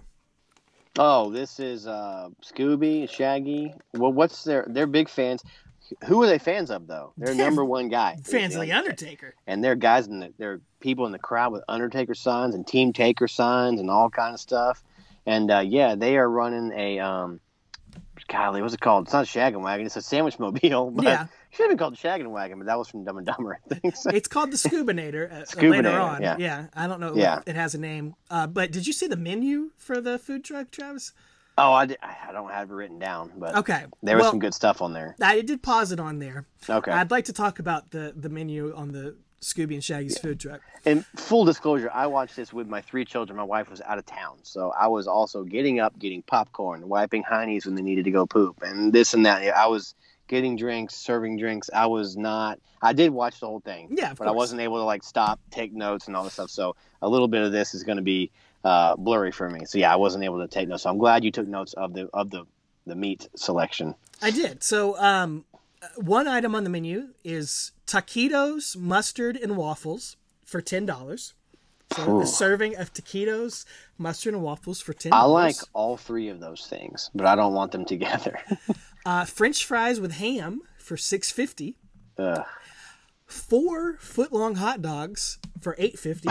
That's a good price. That's that's a steal a great deal. because a big fat burger is ten dollars. Oh my. So some, four foot long hot dogs for eight fifty.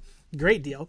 Yeah. And then the specialty item, Skinny Man's dead meat on a bun for nine dollars.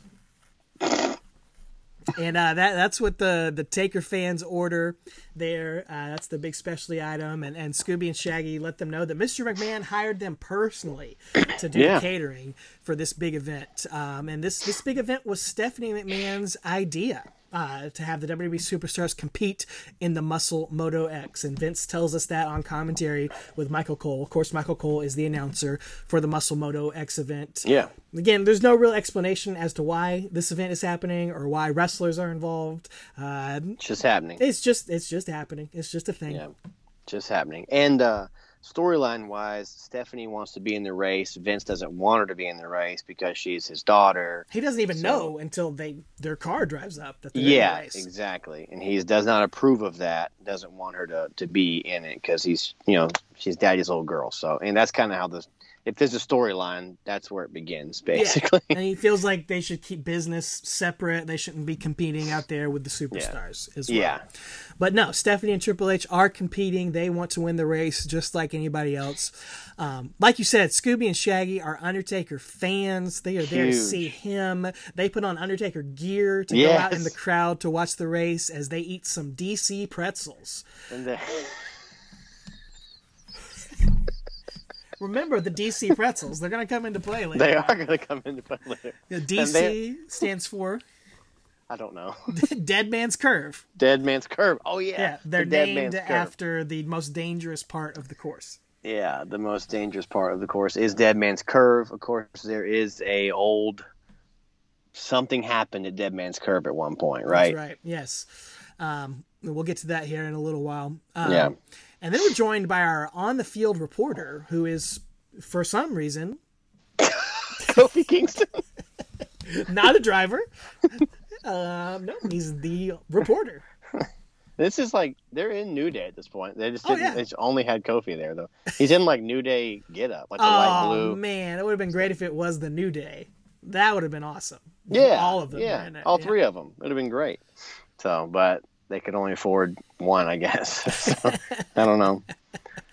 Uh, so this is a qualifying round that we're Yeah. watching right now. They're, they're trying to see who's going to get the pole position for the first day of racing. So there's four days of driving, uh, and we're going to see all of it here in this movie.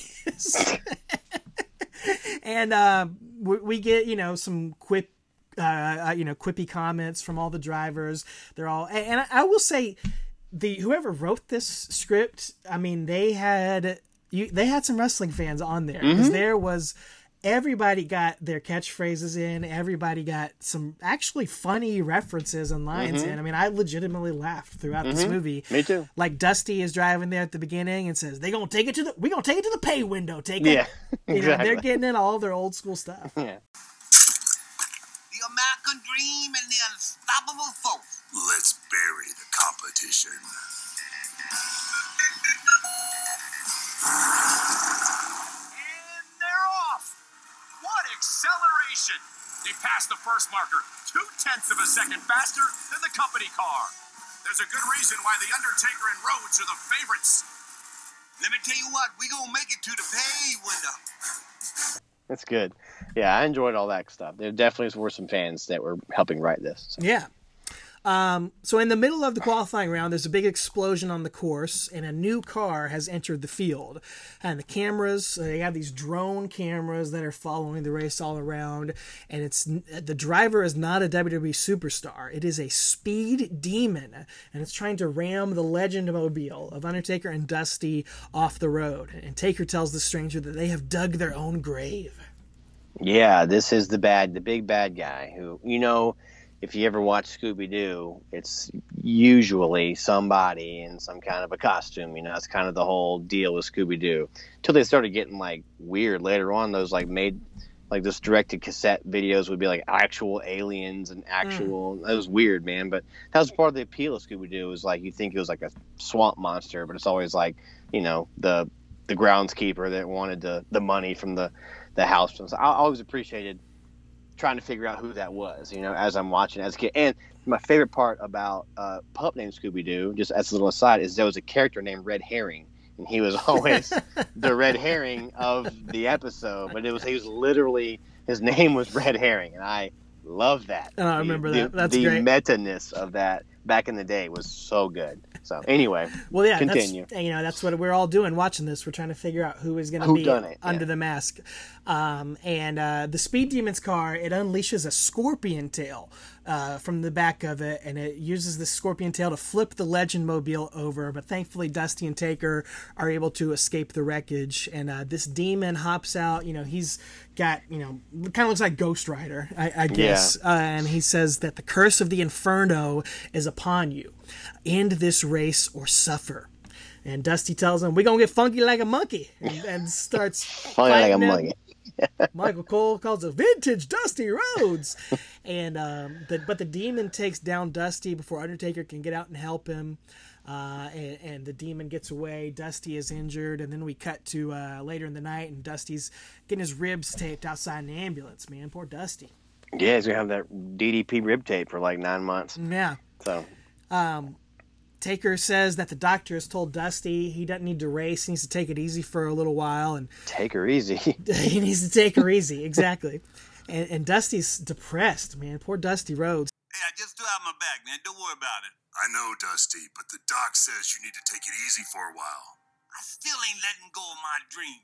Buy them grandkids that ranch so they can learn them three R's. Riding, roping, and wrenching. Not wrestling for some reason. Yeah, gets that wrestling. Didn't say it. No idea why.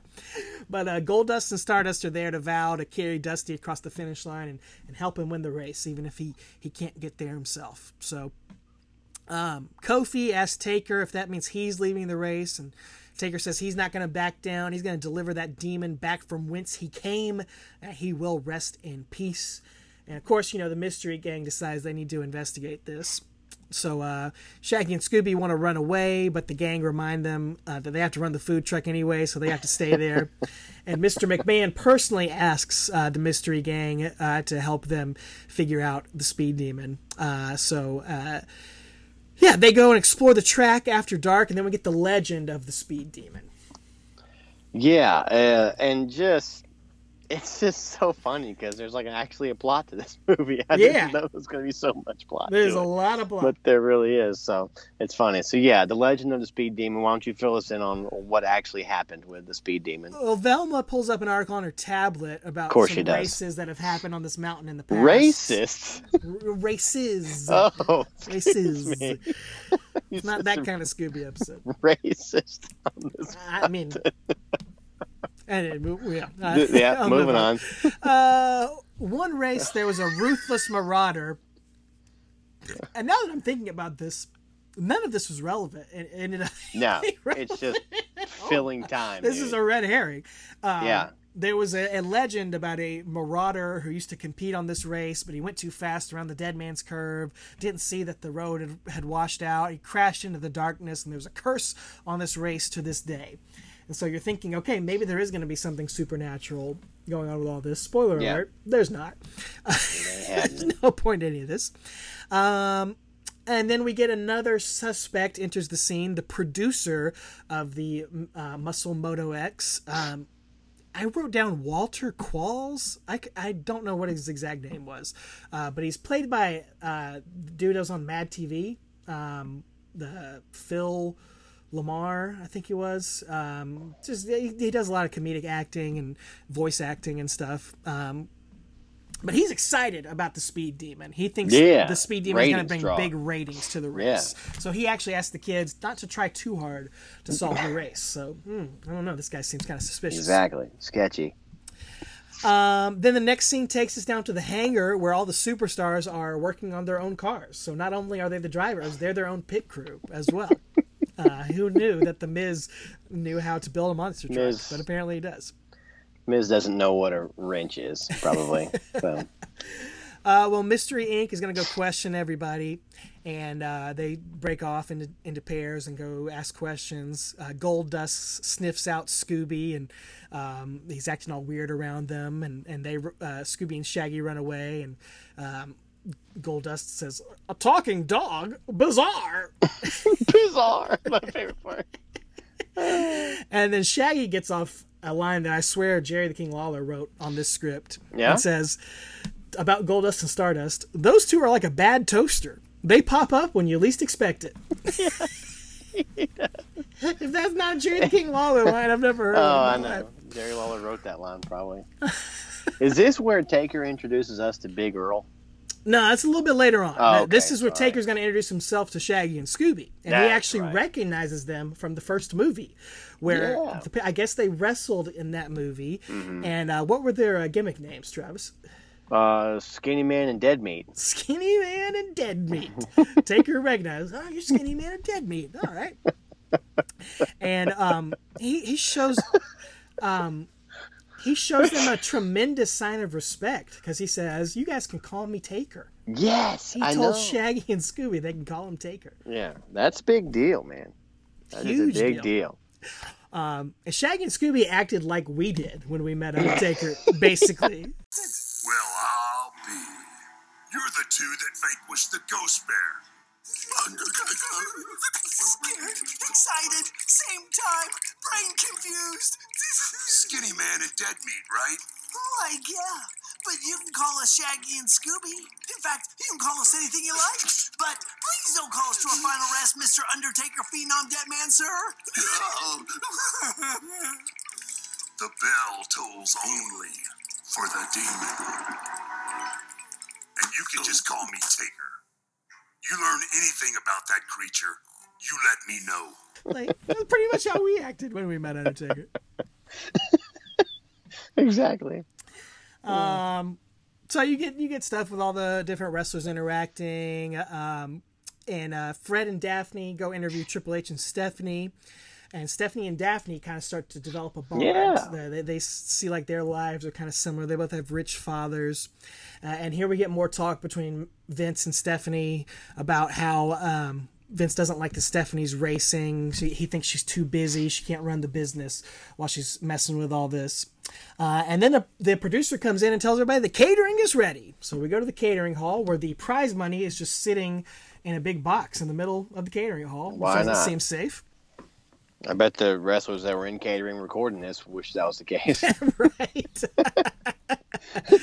and uh, there is a million dollar prize for the winner Yeah. of this race. Um, Shaggy tells Scooby, "Oh, with a million dollars, we could buy an extra large pepperoni pizza every day for the rest of our lives." it's not wrong.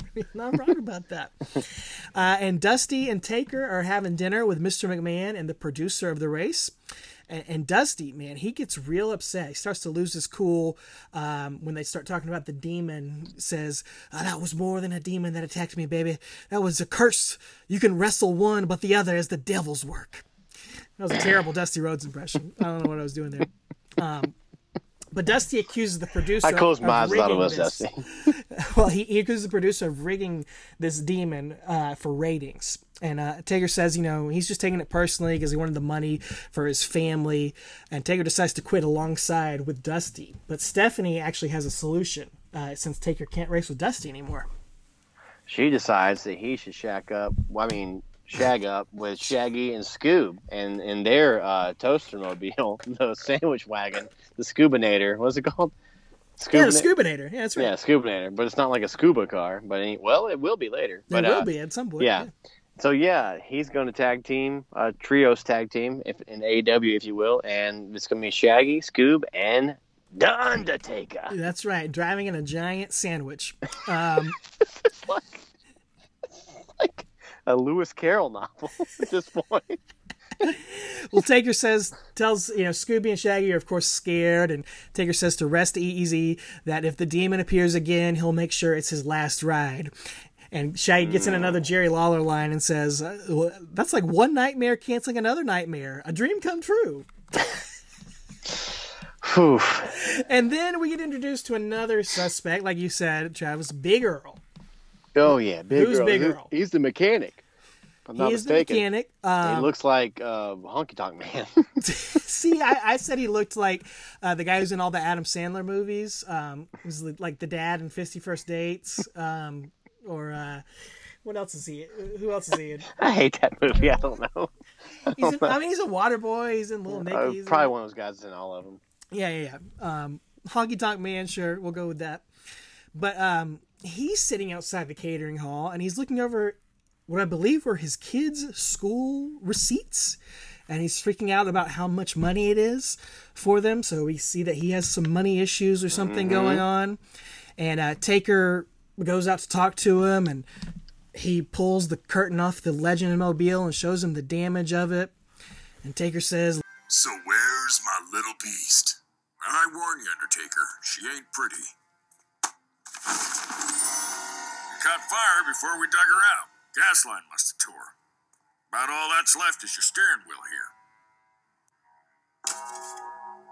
And lo, the Legend Mobile sheds its mortal coil. Rust in peace. Yes, so good. My son, my oldest, goes rust in peace. Rust he was in laughing. peace. Um, Fred and Big Earl spend all night trying to rebuild the Legend Mobile. And uh, Fred, car guy with an ascot around his neck. I mean, come yeah, on. he's He been studying car cars. guy. He's Yeah. been studying cars.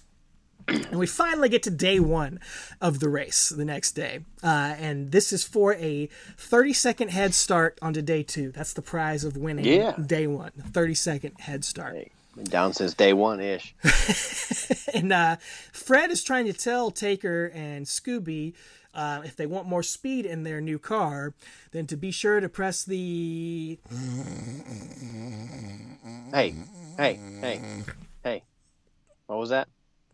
Yep. And then he drives away. Okay. Spent all night working on the car. Fell asleep before he could tell him what to do. There you go. And um, so the race starts, and, and how is uh, Kofi reporting on this race, Travis? I believe he is riding on not a tractor, but on a drone, Yes, like a flying drone. surfing on the drone Surf, to do his drone field report. surfing. yeah, just Okay, then. Yep. something I could see Kofi doing. Like you know what, he didn't want to touch the ground. Maybe in next year's Royal Rumble, that's what he'll do. He'll land on a drone, and flying back in. throwback to the movie. yeah. And um, we also get uh, introduced not only to that, which is going to uh, happen a lot throughout the movie, uh, but we also find out about uh, the magnetic boots uh, at the beginning of this race. Oh, I don't remember the magnetic boots. Oh, that's how uh, the drivers are able to repair their cars during the race. Oh, that's right. That's Yes. right. They all have magnetic boots that they're able to put on. So one driver is able to drive, and the other person is able to hop out on the car and stay on the car with their magnetic boots and repair the car that, that might have been damaged during the race. That's right. That's right. Yeah, I forgot about that. Michael Cole says, "Magnetic boots. This race just keeps getting better and better." The greatest night in the history of our sport. Whoever wrote Michael Cole's lines did not do him. Probably Michael Cole. No, it's, it's actually pretty funny. Oh, uh, there's an actual quote in this part when the, the I think it's Michael Cole says, I cannot believe what I'm seeing. Only the Undertaker could fly a sandwich out of the jaws of oblivion. I wrote that down too. "Okay, sorry." Only the Undertaker. Yeah. No one else could possibly do that. um. So yeah, the uh, uh, all the racers are out there. They're all just competing normally. When um, all of a sudden, um, we, we see Sheamus. You know, he doesn't get along with the Dust Brothers, and they keep just disappearing out of his car for, for Yeah. no reason whatsoever. They unleash a little stardust, and then they Magic disappear. dust, yeah. We never really find out where they went or, or why they disappeared or anything like that. I guess they're supposed to be suspects at this point too, because they Right. disappear and stuff. So yeah, Um, And then the uh, the authority is continuing to dominate. The Scoobinator is pulling up the rear when all of a sudden the demon rig appears again out of nowhere. not Finn Balor, No, the uh, not Kane, well, what what is this character's name, Travis? Satan. Could be. I mean, could it be Satan? Well, I was confused because call sometimes him- they call him Demon, yeah, sometimes they call him Inferno. Inferno. Yeah, and they use them like interchangeably. yeah. Uh, it's like a it's like a um dude love Cactus Jack Mankind Mick Foley thing. Okay, he's got multiple multiple uh, gimmicks, if you will. This is a '98 Rumble, basically. That's what this is. Yeah, Okay. you didn't know that. But I didn't realize that. Yeah, yeah. Sorry. yeah, Well, well, this is also a little unfair that he's like competing in the races, but he also like enters in halfway in. He pops in. races. He's able to do that. he's got like a magic, yeah, magic potion makes him pop up halfway, but he still competes. So I don't know.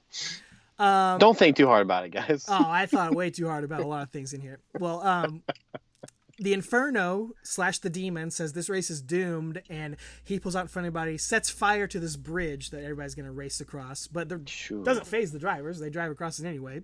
yeah. Um, and at this at this point where uh, Scooby gets scared and crouches down because he doesn't want to see anything, and his nose hits the big red button on the Scoobinator, which is what Fred was trying to tell them, unleashes the blasters. So that helps Yes. them get across the bridge that's falling apart. And uh, that's where the Undertaker flew a sandwich out of the jaws of oblivion. At Yes. moment right there. yeah. and Um, it's just classic. Just, Classic. Just classic classic. Undertaker. classic sandwich tr- truck jumping. Yeah. Um, vintage, vintage sandwich truck jumping. And that is enough to boost them into second place for today. But uh, the company car is going to finish first with Triple H and Stephanie and Los Matadors coming in third place. And uh, Goldust and Stardust at this point they reappear in the car with Sheamus, and Sheamus asks them where they went to, and Goldust says, "It's not where we went, but where we came from that matters." And he hands Sheamus a yellow rose, and this is one of my favorite parts of the movie, where Sheamus just looks at the rose and eats it. And then we cut to another scene. There's no joke, there's no punchline. It's just Just eats the road. Sheamus eating flowers like he's Homer Simpson. Alright, you listen! I'll go eat some flowers. My secret chain. Okay then. Oh, it's gone off the rails. So where does everybody go after the race? They go to catering, of course. They got to go get something to eat. And uh, Cole is talking to Stephanie and Triple H, who say no demon is going to interfere with their race. Uh, Lana and Rusev are arguing because they got fifth place, and Rusev says he's not going to take Lana to the outlet mall this weekend because he's so mad at her. Uh, and Taker says the bell is going to toll for the demon, not for Team Taker. Before he can finish his promo, he gets distracted by a plate coming by filled with Mr. McMahon's meatballs. You should wear pink frilly dresses so the people know you're not the Russian champion. But a little bunny man masquerading as the Russian champion. Нет, нет, lies! Rusev not take you to the outlet mall this weekend. Okay. Undertaker, your team took second place today using a modified food truck. That's truly amazing. Dark forces lashed out against us. The flames of Inferno tried to swallow us whole. But the bell tolls not for Team Taker. It tolls for the demon. Oh, are those McMahon's Mania meatballs? Meatballs? Mm-hmm. Yes. I'm sure that was added by Take- Vince. Taker is salivating over Mr. McMahon's meatballs. Yeah. The Undertaker Yep. Hey, wants the scarf down. man's man's got to eat. McMahon's meatballs. Yep. McMahon's meatballs. Oh, Hey, what if they boy, still it at New York? Well, they don't have it in WWF anymore, and uh, got him. Got his meatballs got him in trouble. So, a bit of a bit of a problem. uh, Miz, Miz and Oh, Paige no. are arguing over in f- about being in fourth place, and uh, Hey, if you ain't first, you're last. That's what she. That's how they feel. And Paige ends up giving Miz a monkey flip into the burritos, and uh, that starts a giant food fight. Triple Which is H- typical WWE. Oh, it, we gotta have some action in here. You know, Triple H rips off his suit and he's got his uh, gear on underneath it. Cool. Superman. Mr. McMahon stumbles in saying, "What in the name of gorgeous George is going on in here?" That's one of my favorite parts. I love that line. The name of I'm telling you, man. Whoever's on the writing staff for this, you know, five stars, five stars. Um, And at this point, Mr. McMahon decides to to rejigger the partners, and he's going to put Paige and uh, Lana on a team together, and put Miz and Rusev Team Total on a team together. Yeah, because Yeah. they can't get along with their other partners, so he's going to split them up and put them elsewhere. Yeah. Well, that sounds good. That sounds uh, sounds like a plan. Dusty Rhodes uh, appears out of nowhere. He's got a cane now, and he's like kind of mysteriously crouching in the shadows. Not Kane. Kane does not appear. Yeah. Uh, but he's with Goldust and Stardust. He warns us that the curse of the demon is just beginning here. Uh, and uh, Velma and Steph, uh, Daphne, they're going to talk about the mystery some more. They got to talk about some clues that they've got. But Daphne says she actually has some employment opportunities she's going to talk with Stephanie about in the WWE. Hopefully, it doesn't involve Mr. Man's meatballs. But um, Hope not. Uh, and then we see Undertaker. He uh, he can't afford his own room, so he's splitting it with Fred and Shaggy and Scooby, a, a three bedroom hotel room, which I've never seen before. Sweet. A sweet. I guess it is. Taker spared no expense, dude. He got the sweet for all the guys. Uh, do you remember what Shaggy and Scooby are doing in their sleep? Uh, no. Snacking. Oh, that They're- makes sense. Sleep eating. That makes sense. They've run out of sleep snacks, so they go to the Scoobinator, and they start to make up their specialty meal, which is uh, enchiladas with tuna fish, yogurt, chocolate sauce, and fried onions. And of course, they both eat them in one bite. Wow. That sounds disgusting. Delightful. That's disgusting. Um, and they hear a noise at the window. Uh, and who could it be but the Who Inferno? could it be now? Dean Malenko. The, The Inferno. Inferno. yeah, he says he's out messing with the cars, and um, he start. They, they go after him. He goes after them, and who is there to save the day but the Miz? He's out there doing some jogging late at night, listening to his headphones, jogging along, saying, Who's awesome? I'm awesome. Who's awesome? I'm awesome. Who's awesome? I'm awesome. "I'm awesome." I could see him Who's doing that on TV, Awesome. on Raw. I think he said the word "awesome" in this movie approximately seven thousand times. Oh, probably. Yeah, it was a lot. And he gets a big hero moment here, and he is hitting moves that Mike the Miz Mizanin has never hit in his entire life. Backflips, 450 Yeah. splashes, all this stuff, and ends up putting the Inferno in the figure four. Woo! Uh, but the Inferno hulks up, pushes Miz off, um, and, and- and Miz is like, I can't believe he broke out of my figure four. And I'm like, have you, have you ever seen one of your own matches, pal? Have you ever won a match Yeah. in the figure four? I don't think so. Oh. Uh, Paige says Inferno might have stolen all his awesome, which is which is a tragedy. It is tragedy. Uh, we find out that Big Earl um, is was working on the company car. He sees that the oil line was cut on it, but there was no damage on any of the other cars. So Taker congratulates Scooby and Shaggy on stopping the demon. Uh, Vince asks Stephanie once again to reconsider racing tomorrow because the Inferno is going to attack again. Uh, so we cut to the next day's race. Um, the authority's going to get a 30 second head start. And uh, as the race begins, Velma Velma, of course, always watching things. She Mm-hmm. notices that Mr. McMahon leaves the race before the race begins, so he's not even going to sit there and watch the race. Yeah, What could exactly. that be all about? So going to eat some flowers makes more meatballs. So- so yeah, yeah, it makes him a suspect at this point. You know, Uh, for what's is. about to happen. So, yeah, so we've got sort of him. We've got uh, Big Earl as a suspect. We've got the producer as a suspect. Maybe Dusty. Potentially Dusty and the Rhodes brothers. Yeah. That's right. Um, and this leg of the race, how is this leg of the race different, Travis? Just a water race. Mm-hmm. Yeah, this is what Scubinator is going to be a Scooby Scuba Nader. Yeah, That's right. Yeah, it's to race in the water.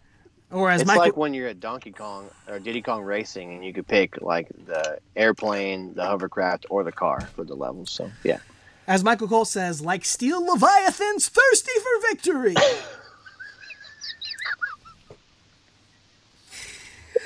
uh, yeah, they all become water vehicles.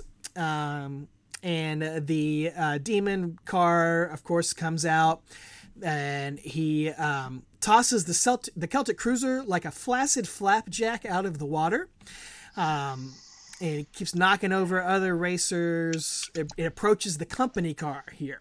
And this is where Triple H is going to get out and try to protect the company car. He's going to put on those magnetic boots, bust out of his suit into his underwear, and wrestle the demon on top of that boat. As uh, Michael Cole again with it. I'm putting over Michael Cole. He just says, "Great gobbledygooker." yes, yeah, I love that part. What Great, great reference. Oh, those are the best parts of the whole movie. Yeah, just a The little throwback lines. stuff that you know kids aren't gonna get, but uh, Yeah. you and I are gonna get. Yeah. Uh, Team Taker comes out of nowhere to help save the day, help save Triple H and Stephanie. Uh, and the racers come to sort of this fork in the water, uh, and the Demon and Team Taker go off course one way, course. while the racers go down the the track. Uh, and the sandwich truck, uh, the Scubinator, stalls out at the edge of a waterfall and begins to Mm. take off water. Uh, the demon actually knocks the power out of Kofi's drone, who's trying to report Trying to help out, yeah. He's trying to help out and sends his drone hoverboard crashing into the land. And Kofi picks up the the drone and looks at it. Uh, and and while you know Undertaker, Scooby, and Shaggy are fighting for their lives and possibly dying and about to go over a waterfall, Kofi picks up the drone and says, "Oh, good, the camera still works." Yeah. Only Yes. concerned with the equipment, not concerned with his friends uh, who are about to lose their lives here. About to die. Ah, But they do not lose their lives because the Undertaker comes to the rescue. Uh, when, and what does he use to help rescue? This is- he makes a lasso out of sausage links and lassos it to one of the rocks at the top of the waterfall, and they pull themselves back up. It reminded me of Keno and Ninja Turtles 2, Secret of the Ooze, when he uses the sausage links as nunchucks. I So, mean, yeah, Yeah. same idea here. yeah, just a sausage link lasso that the Undertaker uses to pull himself to safety with Shaggy and Scooby Doo. 203 episodes ago, you told me I said that sentence, I'd have called you a liar. The Undertaker saved Skinny Man and Dead Meat. Salvation by sausage links, Michael. Salvation by sausage meat, as Kofi says.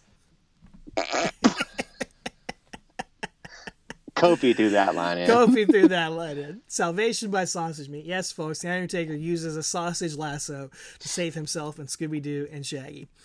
Oh my God. Um, so that ends day two of the race, and Mr. McMahon's going to hold a press conference afterward in this log cabin that they're all staying in now. Not in a hotel anymore. Now we're in a log cabin. Hey, upgrade. saying the race has gone too far to stop. So it's going to take place tomorrow, even though all of their lives are on the line for this million dollar prize. And uh, Undertaker is depressed. He's sitting Yeah. in the corner of this cabin saying, I can't finish the race without a car. Scooby says, Sorry, Undertaker. exactly. And Undertaker, he explains why he wanted to win this race so badly.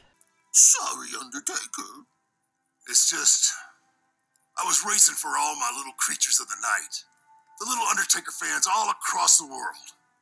I was gonna use my share of the prize money to create The Undertaker's Comedy Theater and Puppet Jubilee. I like puppets. Can you uh, can you repeat that, Travis? he was going to use his money to create the Undertaker's Comedy Theater and Puppet Jubilee. And that right there is my favorite thing that's happened in this whole movie so far. And it's only going to get better in a few minutes. But that right there, just, I was like, all right, I'm in. I'm in for the rest of the ride. Because that, all the other things, I was like, yeah, okay. But that, I was like, all right, now we're on to something. Taker says, I like puppets. Yeah. That's his explanation. like puppets. You've just completely gone off the rails. Nothing Yeah. matters. Nothing makes sense anymore. No, Uh, that's my favorite thing so far. I think that's what the one Dead Man show should be. It should be him bringing out his puppets. A puppet show. Puppet show. Can you imagine if you went to see Taker and there's the puppets? I can. Now I am imagining it. What if we were just like that on video? Maybe next month. Oh, it's an idea. Well, the authority's supposed to get another 30 second head start for the final round of the race, but the other drivers are not happy about it. They think the fix is in uh, because they've won the first two legs. And Stephanie Yeah, Sheamus says, says it sounds like an angle. He does. I can't believe that got through. yeah, Um, like, it seems like an angle to me. But Stephanie says, "All right, screw it. We'll we'll beat you guys anyway. We don't need the head start." And uh, Fred actually questions Mr. McMahon about where he goes during the races. I hope you guys are close to solving this thing. Uh, we do have one question, Mr. McMahon. Just where do you go during the races? What? Now the suspect? I do have a few things to do, like running the entire WWE. Now, if you'll excuse me, I have to leave. And I'm fully aware this may seem suspicious, but it's not. Right. Not suspicious at all. That's what Vince would have said anyway. That's exactly what he would have said. Um, uh, fast forward, we got uh, Shaggy, Scooby, and Torito practicing their bullfighting skills, and all of a sudden, the Undertaker and the rest of the Mystery Gang show up in the Mystery Machine because the Scoobinator has been trashed, the Legend Mobile has been trashed, so now they're going to drive a souped-up Mystery Machine to compete in tomorrow's race. And hey, Third time's charm. Undertaker's going to drive with the entire Mystery Inc. crew in the car this time. Dead Man Inc. and Mystery Inc. That's right. They've come together here. uh, they've learned now that the Demon Mobile is actually con- driven by remote control and with some high frequency remotes. So uh, Fred ha- believes he's hacked into that and believes they can take control of that uh, tomorrow during the race. What's the frequency, Kenneth? Ooh, Fred, not kidding. What's the frequency, Fred? Sorry. There Sorry. you go. Um, Goldust and Stardust are uh, trying to hype up Sheamus by playing an Irish jig on a, and a on a violin and a bagpipe for him while he drives. I just need a sitcom with Sheamus, Gold Dust, and Stardust. I want a, I want a table for three or a ride along with them in character. One hundred percent. yeah. And uh, Fred takes over the Demon Mobile. The Demon, of course, appears. The Inferno appears, and he gets close to the Mystery Machine. Fred tries to take it over, but he drops the remote control from a bump in the Oh. road, and the Mystery Machine smashes into the mountain. And they lose their parachutes when Yeah. they hit the, the mountain, which is going to be important later on. Uh, so instead, Lana, uh, we go over to the Moscow Mauler, and she is gonna use a smoke bomb and uh, turn her back on Paige, saying she is only loyal to Mother Russia. And she jumps out using her magnetic boots, and her and Rusev actually gonna hop onto the demon car and try to take it over, but the the demon's gonna beat them up. And uh, Rusev tosses Miz into Paige's car. They reteam with her. And this part infuriated me, Travis, because Paige and Miz decide at this point, on day three of the race, when they've all been being attacked, Paige and Miz say, let's text the other drivers and go after the demon together. You're just now figuring out that this might be a good plan? Halfway into day the three. third day of the race? Yeah, and don't text while driving. Also, Come on. Come on. Safety first. Come on. Uh, all the wrestlers then hit their catchphrases, um, spout them off. They're tra- teaming up together to ram the demon off the wor- road. Is this where Sheamus pulls a Drew McIntyre? Gimmick infringement. Yeah. Well, Drew's a gimmick infringer, apparently. I guess so. Right. Yeah, Sheamus pulls a sword out. Not a shillelagh, a sword, and goes after the Inferno. So the Celtic sword, as he Yeah. calls it. Yeah, he cuts off the scorpion tail of the Yeah. Inferno. Uh, but the demon knocks him off. He drives off. Team Taker's going to pass all the other cars and get in, in range of the demon. And Fred gets his remote back, starts to take over, but the demon rams them. The remote goes out the window. And Taker tells Scooby and Shaggy it's time to take over driving because he's going to go after the demon. Shaggy says they've never driven before, so that, that could be interesting here. Um, Taker hops onto the demon mobile, says the day of reckoning is here. He's going to have no mercy on his soul. And uh, Shaggy and Scooby drive, and Fred tells them it's okay. You know, you've got you can do this. You know this course like the back of your back of your stomachs because you've eaten so many Dead Man's Curve pretzels, and that's what the course is. It's the Dead Man's Curve pretzel. uh-huh. So they're confident. They're able to drive, and uh, he said Day of Reckoning and No Mercy. That's two WWE video two games. WWE Yeah, how about that? properties right there. They're throwing all that in. But yeah, so Dead Man's Curve Pretzel comes back in as a plot point to help them, and as we in as we close down Act Three here, of the Yeah. movie. the uh the heavens are trembling above uh undertaker and the demon are battling it out on top of the car Yeah. the cars go off the dead man's curve and the parachutes go off except of course Mm-hmm. you know the sco- the mystery machine doesn't have a parachute but it's okay because they have grappling hooks that shoot out of their car and hook them on to the demon's car so they float under it during its parachute and it's actually able to fall faster and take the lead from uh from this car and uh the uh, the Inferno jumps down. They're they're racing, they're wrestling, they're battling, and um, the Mystery Machine is able to manage to take first place in the midst of all this battling. Um, so it's actually technically only Shaggy and Scooby Right. who win. Because the Undertaker has jumped inside of the demon rig and he drives it into second place at this point. Exactly. Um, I believe Los Matadors finished third, from what I could tell. I think Team Awesome came after them. We didn't get to see the full results of the race, so uh, I think so. have to Yeah. check ESPN for the results of that later. ESPN today. eight, the Ocho. That's right. And then we get the big, big climax here with uh, the Undertaker hops out. We hear the gong, Yeah. throat slash, eyes rolled back, and him and Demon are going to have their one-on-one battle here. Oh yeah, they're gonna go at it, and it's actually wrestling ish, and then uh, he's going to wind up giving him a tombstone pile driver, And a last ride. a Uh, last ride. correctly called by Shaggy. He, he's Yeah. a fan. He Oh, yeah, calls it he the is. last ride. That was the last ride. It's over. That one was for Dusty. Yeah, it gives him a tombstone, and even does the pin like the cover. Yes. and, and everything. Of course, there's no there's no referee or anything, but Oh, he does gives him a jumping tombstone on the cement racetrack. yeah, Brutal. jumping like uh, Shawn Michaels style. Yeah. Yeah, it's pretty brutal. But he does that to uh, the to the Inferno guy, and uh, then Tell, tells gonna- him this one's for Dusty. Yeah. his revenge for him. and they're gonna take off the hood and reveal who it's gonna be. Um, had you figured it out? It it's Vince. It's me all along. no, I thought it was Vince, but I thought it was I thought it was nose. Vince too. But I thought it was Vince. I thought they were trying to make it not like make it too obvious, so I wouldn't think it was. So I thought it was Vince the whole time. Yeah, Yeah, yeah. I thought it was Vince trying because this explanation didn't make any sense it. to me. Oh, let's talk about it. So, who's under the hood for real? Uh, Paul Levesque, Mr. Triple H. Triple H Yeah. under the hood. He is Demon. He is Inferno. Uh, Velma tries to explain all of the clues that we were given all along.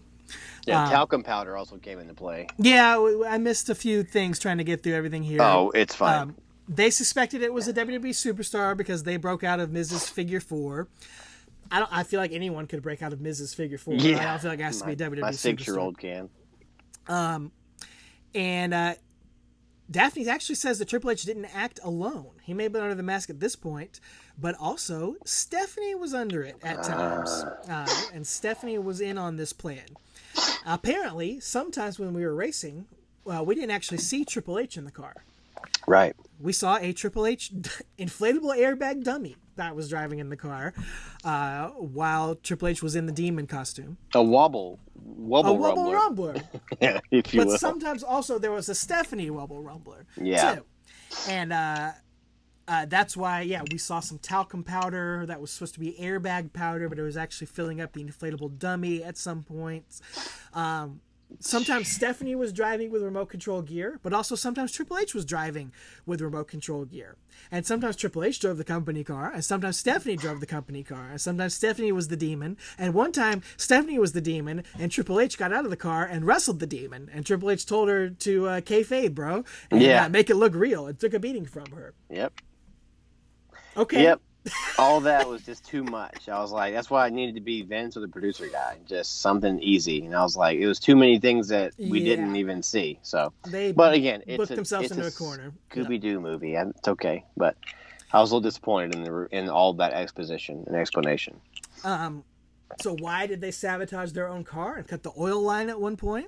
Apparently, they didn't mean to do that. They were replacing the airbag dummies in the car when Scooby and Shaggy saw them. So Triple H, as the demon, cut the oil line to cover their tracks. To do something, yeah. And of course, they would have gotten away with it if it wasn't for those meddling kids and their speedster dog. Exactly. My plan would have worked too, if it weren't for you meddling kids and your your speedster dog. Don't forget Taker. Thank you, Scooby Doo. Classic. Kind of like when he did his cameo for All Elite Scooby Doo. Uh, It's his Yeah. second interaction with Scooby Doo. exactly. Uh, but that leaves another glaring mystery, Travis. Where did Vince go all along during these races? That doesn't explain that, does it? Uh, no, he was going Oh wait a minute. See if I can look at this screenshot. He was practicing. That's right, practicing for something very special. The only mystery left is where did you go every time Inferno showed up? Well, uh, to tell you the truth, I was practicing. I plan to sing the national anthem at the closing ceremony tonight.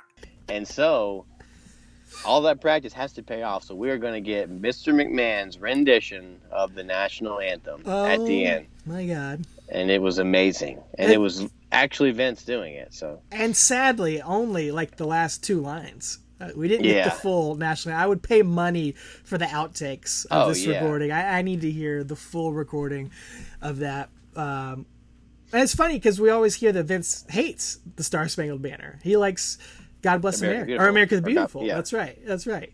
But Yeah. here he is singing the national anthem, and uh, Yep. lost it at that point, man. oh, it was great. It was great. Um, yeah, he's singing the national anthem at the closing ceremony, not the opening ceremony. No, no, no, no. Close with that. um, Taker is on the medal stand with Scooby and Shaggy, and Kofi asks him what he's going to do with the prize money, and um, he's going to go enchant his creatures of the night with the magical art of puppetry. And he's got one of his little puppets that he holds up there to uh, showcase what's going to be. It's. The puppet of the Undertaker. Could you imagine if we'd have had a Socko, a Cobra, and a, a Taker puppet? Dude, that that's where it just got better to me. Him actually having a puppet he created. He was so into puppets that he's created his own mini puppet. I just was ah. like, I was in heaven. We've just completely gone off the rails. It just can't get any better than this. So yeah, it's amazing. Shaggy and Scooby promised to give their money to Dusty Rhodes and his American dream of ranching and riding and reading. Wrestling. Um, and Lana and Rusev give their flowers to to the uh, winners. And Sheamus. Say they're going to be good sports Oh. and say uh, Famous to eat. that's what they should have done. Yeah. But uh, we get a great line as it says, "Rusev hug." Yeah. Like he's a caveman. Um, Undertaker says the bell tolls to honor all of the great victories of the WWE superstars. Victory is ours. And that's, That's it. it. man. That is the curse of the speed demon, as told by Alex and Travis. Um, man, what is your uh, Roger Ebert review of this movie? So thumbs. Uh, I give one thumb up out of two. Okay. So I say watch it. If you're a WWE fan, watch it. Why not? If you're a cartoon fan, watch it. If you got kids, watch it. So that's the thing. I watch it with my children. My kids, they know who Scooby Doo is. They don't watch Scooby Doo cartoons. They know wrestling because they know Daddy likes it, but they don't watch wrestling Daddy with likes. me. know, Daddy like. And so we uh, watched this together. Again, her wife's out of town. I was like, this is my opportunity to watch this movie because otherwise it's like a night we're together. Hang on, honey, I gotta watch a, a 90 minute cartoon. Oh, you know what I'm saying? have enjoyed that. So um no, no. So I was like, this is a per opportunity. So but like they were laughing, they liked it, they Okay. enjoyed it, they liked the things, they knew some of the stuff like, oh, what's that finishing move called? The tombstone? And I was like, yeah, yeah. So it was fun. That they enjoyed it and they enjoyed figuring out who it was and everything. And they didn't get all the in jokes, but I enjoyed that part watching it with kids. It was fun. And it brought me back to my childhood with pup named Scooby Doo and all that stuff. So it was nostalgic. I enjoyed it. Well, Again, it's like it's B list, C list characters, so it's not like you're getting the top dog. So it's that's kind of weird, but uh, it's it's fine. I'm glad you watched it with them. I, I was interested to hear what the kids' perspective on it, and I, and I think if you're a fan, if you're a fan of the Undertaker or if you're a wrestling fan, this is a fun thing to just throw on in the background. Of course, it's not high art. It's Scooby Doo. It's goofy. It's silly. So you know, you just want to throw this on in the background and have something silly to watch, or you know, uh, or, or if you have kids and want to throw this on with them, it's it's a fun, goofy thing that you're gonna get some Yeah. laughs out of. I mean, there were some genuine laughs uh, for wrestling fans in here. You know, it certainly wouldn't be really that interesting if you're not a wrestling fan. Yeah. I wouldn't think. But you know, for people like us, yeah, it's definitely fun, and you get to see the Undertaker being a puppeteer and and some great Dusty Rhodes lines. Uh, this was actually released, like I said, posthumously, so he recorded this before he died. Uh, came out after he died, so it's kind of a little poignant there uh, Yeah. with, with his stuff in there. Um, a couple of things that I read online. Um, apparently, this was supposed to also feature none other than Hulk Hogan in this movie, and he recorded Yeah. some dialogue for it, but was cut out because of you know uh, some things he uh, said that were not. said there were no racists. racist- Yeah, there were no racers. racist in this movie. yeah. He was cut out, and I, I wonder if he was supposed to be the Dusty Rhodes part, and they put Dusty Rhodes in there instead, or if he was supposed to do a different role. I don't know. Yeah, who knows? Um, if you had to pick another classic cartoon, Travis, for the WWE to team up with, who would it be? We've had Flintstones, we've had Scooby Doo, Jetsons, Surfs Up. What do you think the next collaboration should be? I'd say Snorks. Mmm, WWE needs the snores. What about you? I can see it. We Come need, we need more Snorks. Snorks content. what would you say?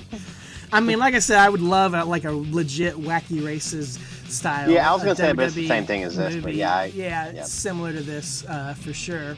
Um, hmm, maybe uh, oh, uh, not Smurfs. Hair I never, Bears? I never Hair really liked the Smurfs. Um, oh, maybe. Hong Kong Phooey? Ooh, wow! I don't know if you can do that anymore. Um, well, Great. Jerry Lawler on the cover. I think we got canceled just for uh, Robin mentioning that. How about Rocky and I'll say Rocky and Bullwinkle. Oh. man. I always love me some Rocky. and Bullwinkle. Boris and Natasha? Yeah. Rusev and with Lana? Rusev and Lana. Yeah. Oh, let's yeah. let's do that. My favorite part of Rocky and Bullwinkle was at the very end when they'd be like, "Stay tuned next week to see," and they would show you like three, uh, like options of what was Yes. gonna happen. I was like, "Yes!" So yeah, love Rocky and Bullwinkle. That's a great one. Well, uh, no, no Robert De Niro though, Oh no, no, no, no! Certainly not that. by no Uh, means. Well, let me close out. Uh, I'm gonna steal a gimmick from one of my favorite podcasts called "How Did This Get Made," uh, which is a bad movie podcast, which is uh, hilarious. I've listened to it for years, but they always uh, share some five star reviews from Amazon from the bad movies that they watch on the show. So I pulled up some five star Amazon reviews, blat- blatantly stealing that here for some second opinions here on this movie. So. Um, I'm gonna read a few of these. Uh, Marcela Hernandez gave us five stars and said, "We are not into WWE, but still enjoyed it. It's a fun, odd addition to the collection. Jokes are maybe even funnier if you don't follow WWE. The costume pranks made us all laugh. Five stars. Okay, Didn't doesn't follow WWE, but thinks it may be funnier if they don't Okay. follow WWE. there you go. Uh, Myas said, This time Mystery Inc. teams up with WWE. To my amazement, my grandson knew the names of each of the players. He watches this stuff. Or can I blame gaming? I don't know. He likes it, and that's enough for me. Okay, Should he blame gaming? I don't know. I don't know what that means. So all right, Um, Gerald W. Graham said, Kids think any Scooby Doo's a good Scooby Doo, and this one was no different. Five stars. Any Scooby Doo's a good Scooby. Hey, that's I'm with you. I'm Uh, with you, Gerald. Dan Core said, Still looking for more of Scooby, and I will continue to search. Five stars.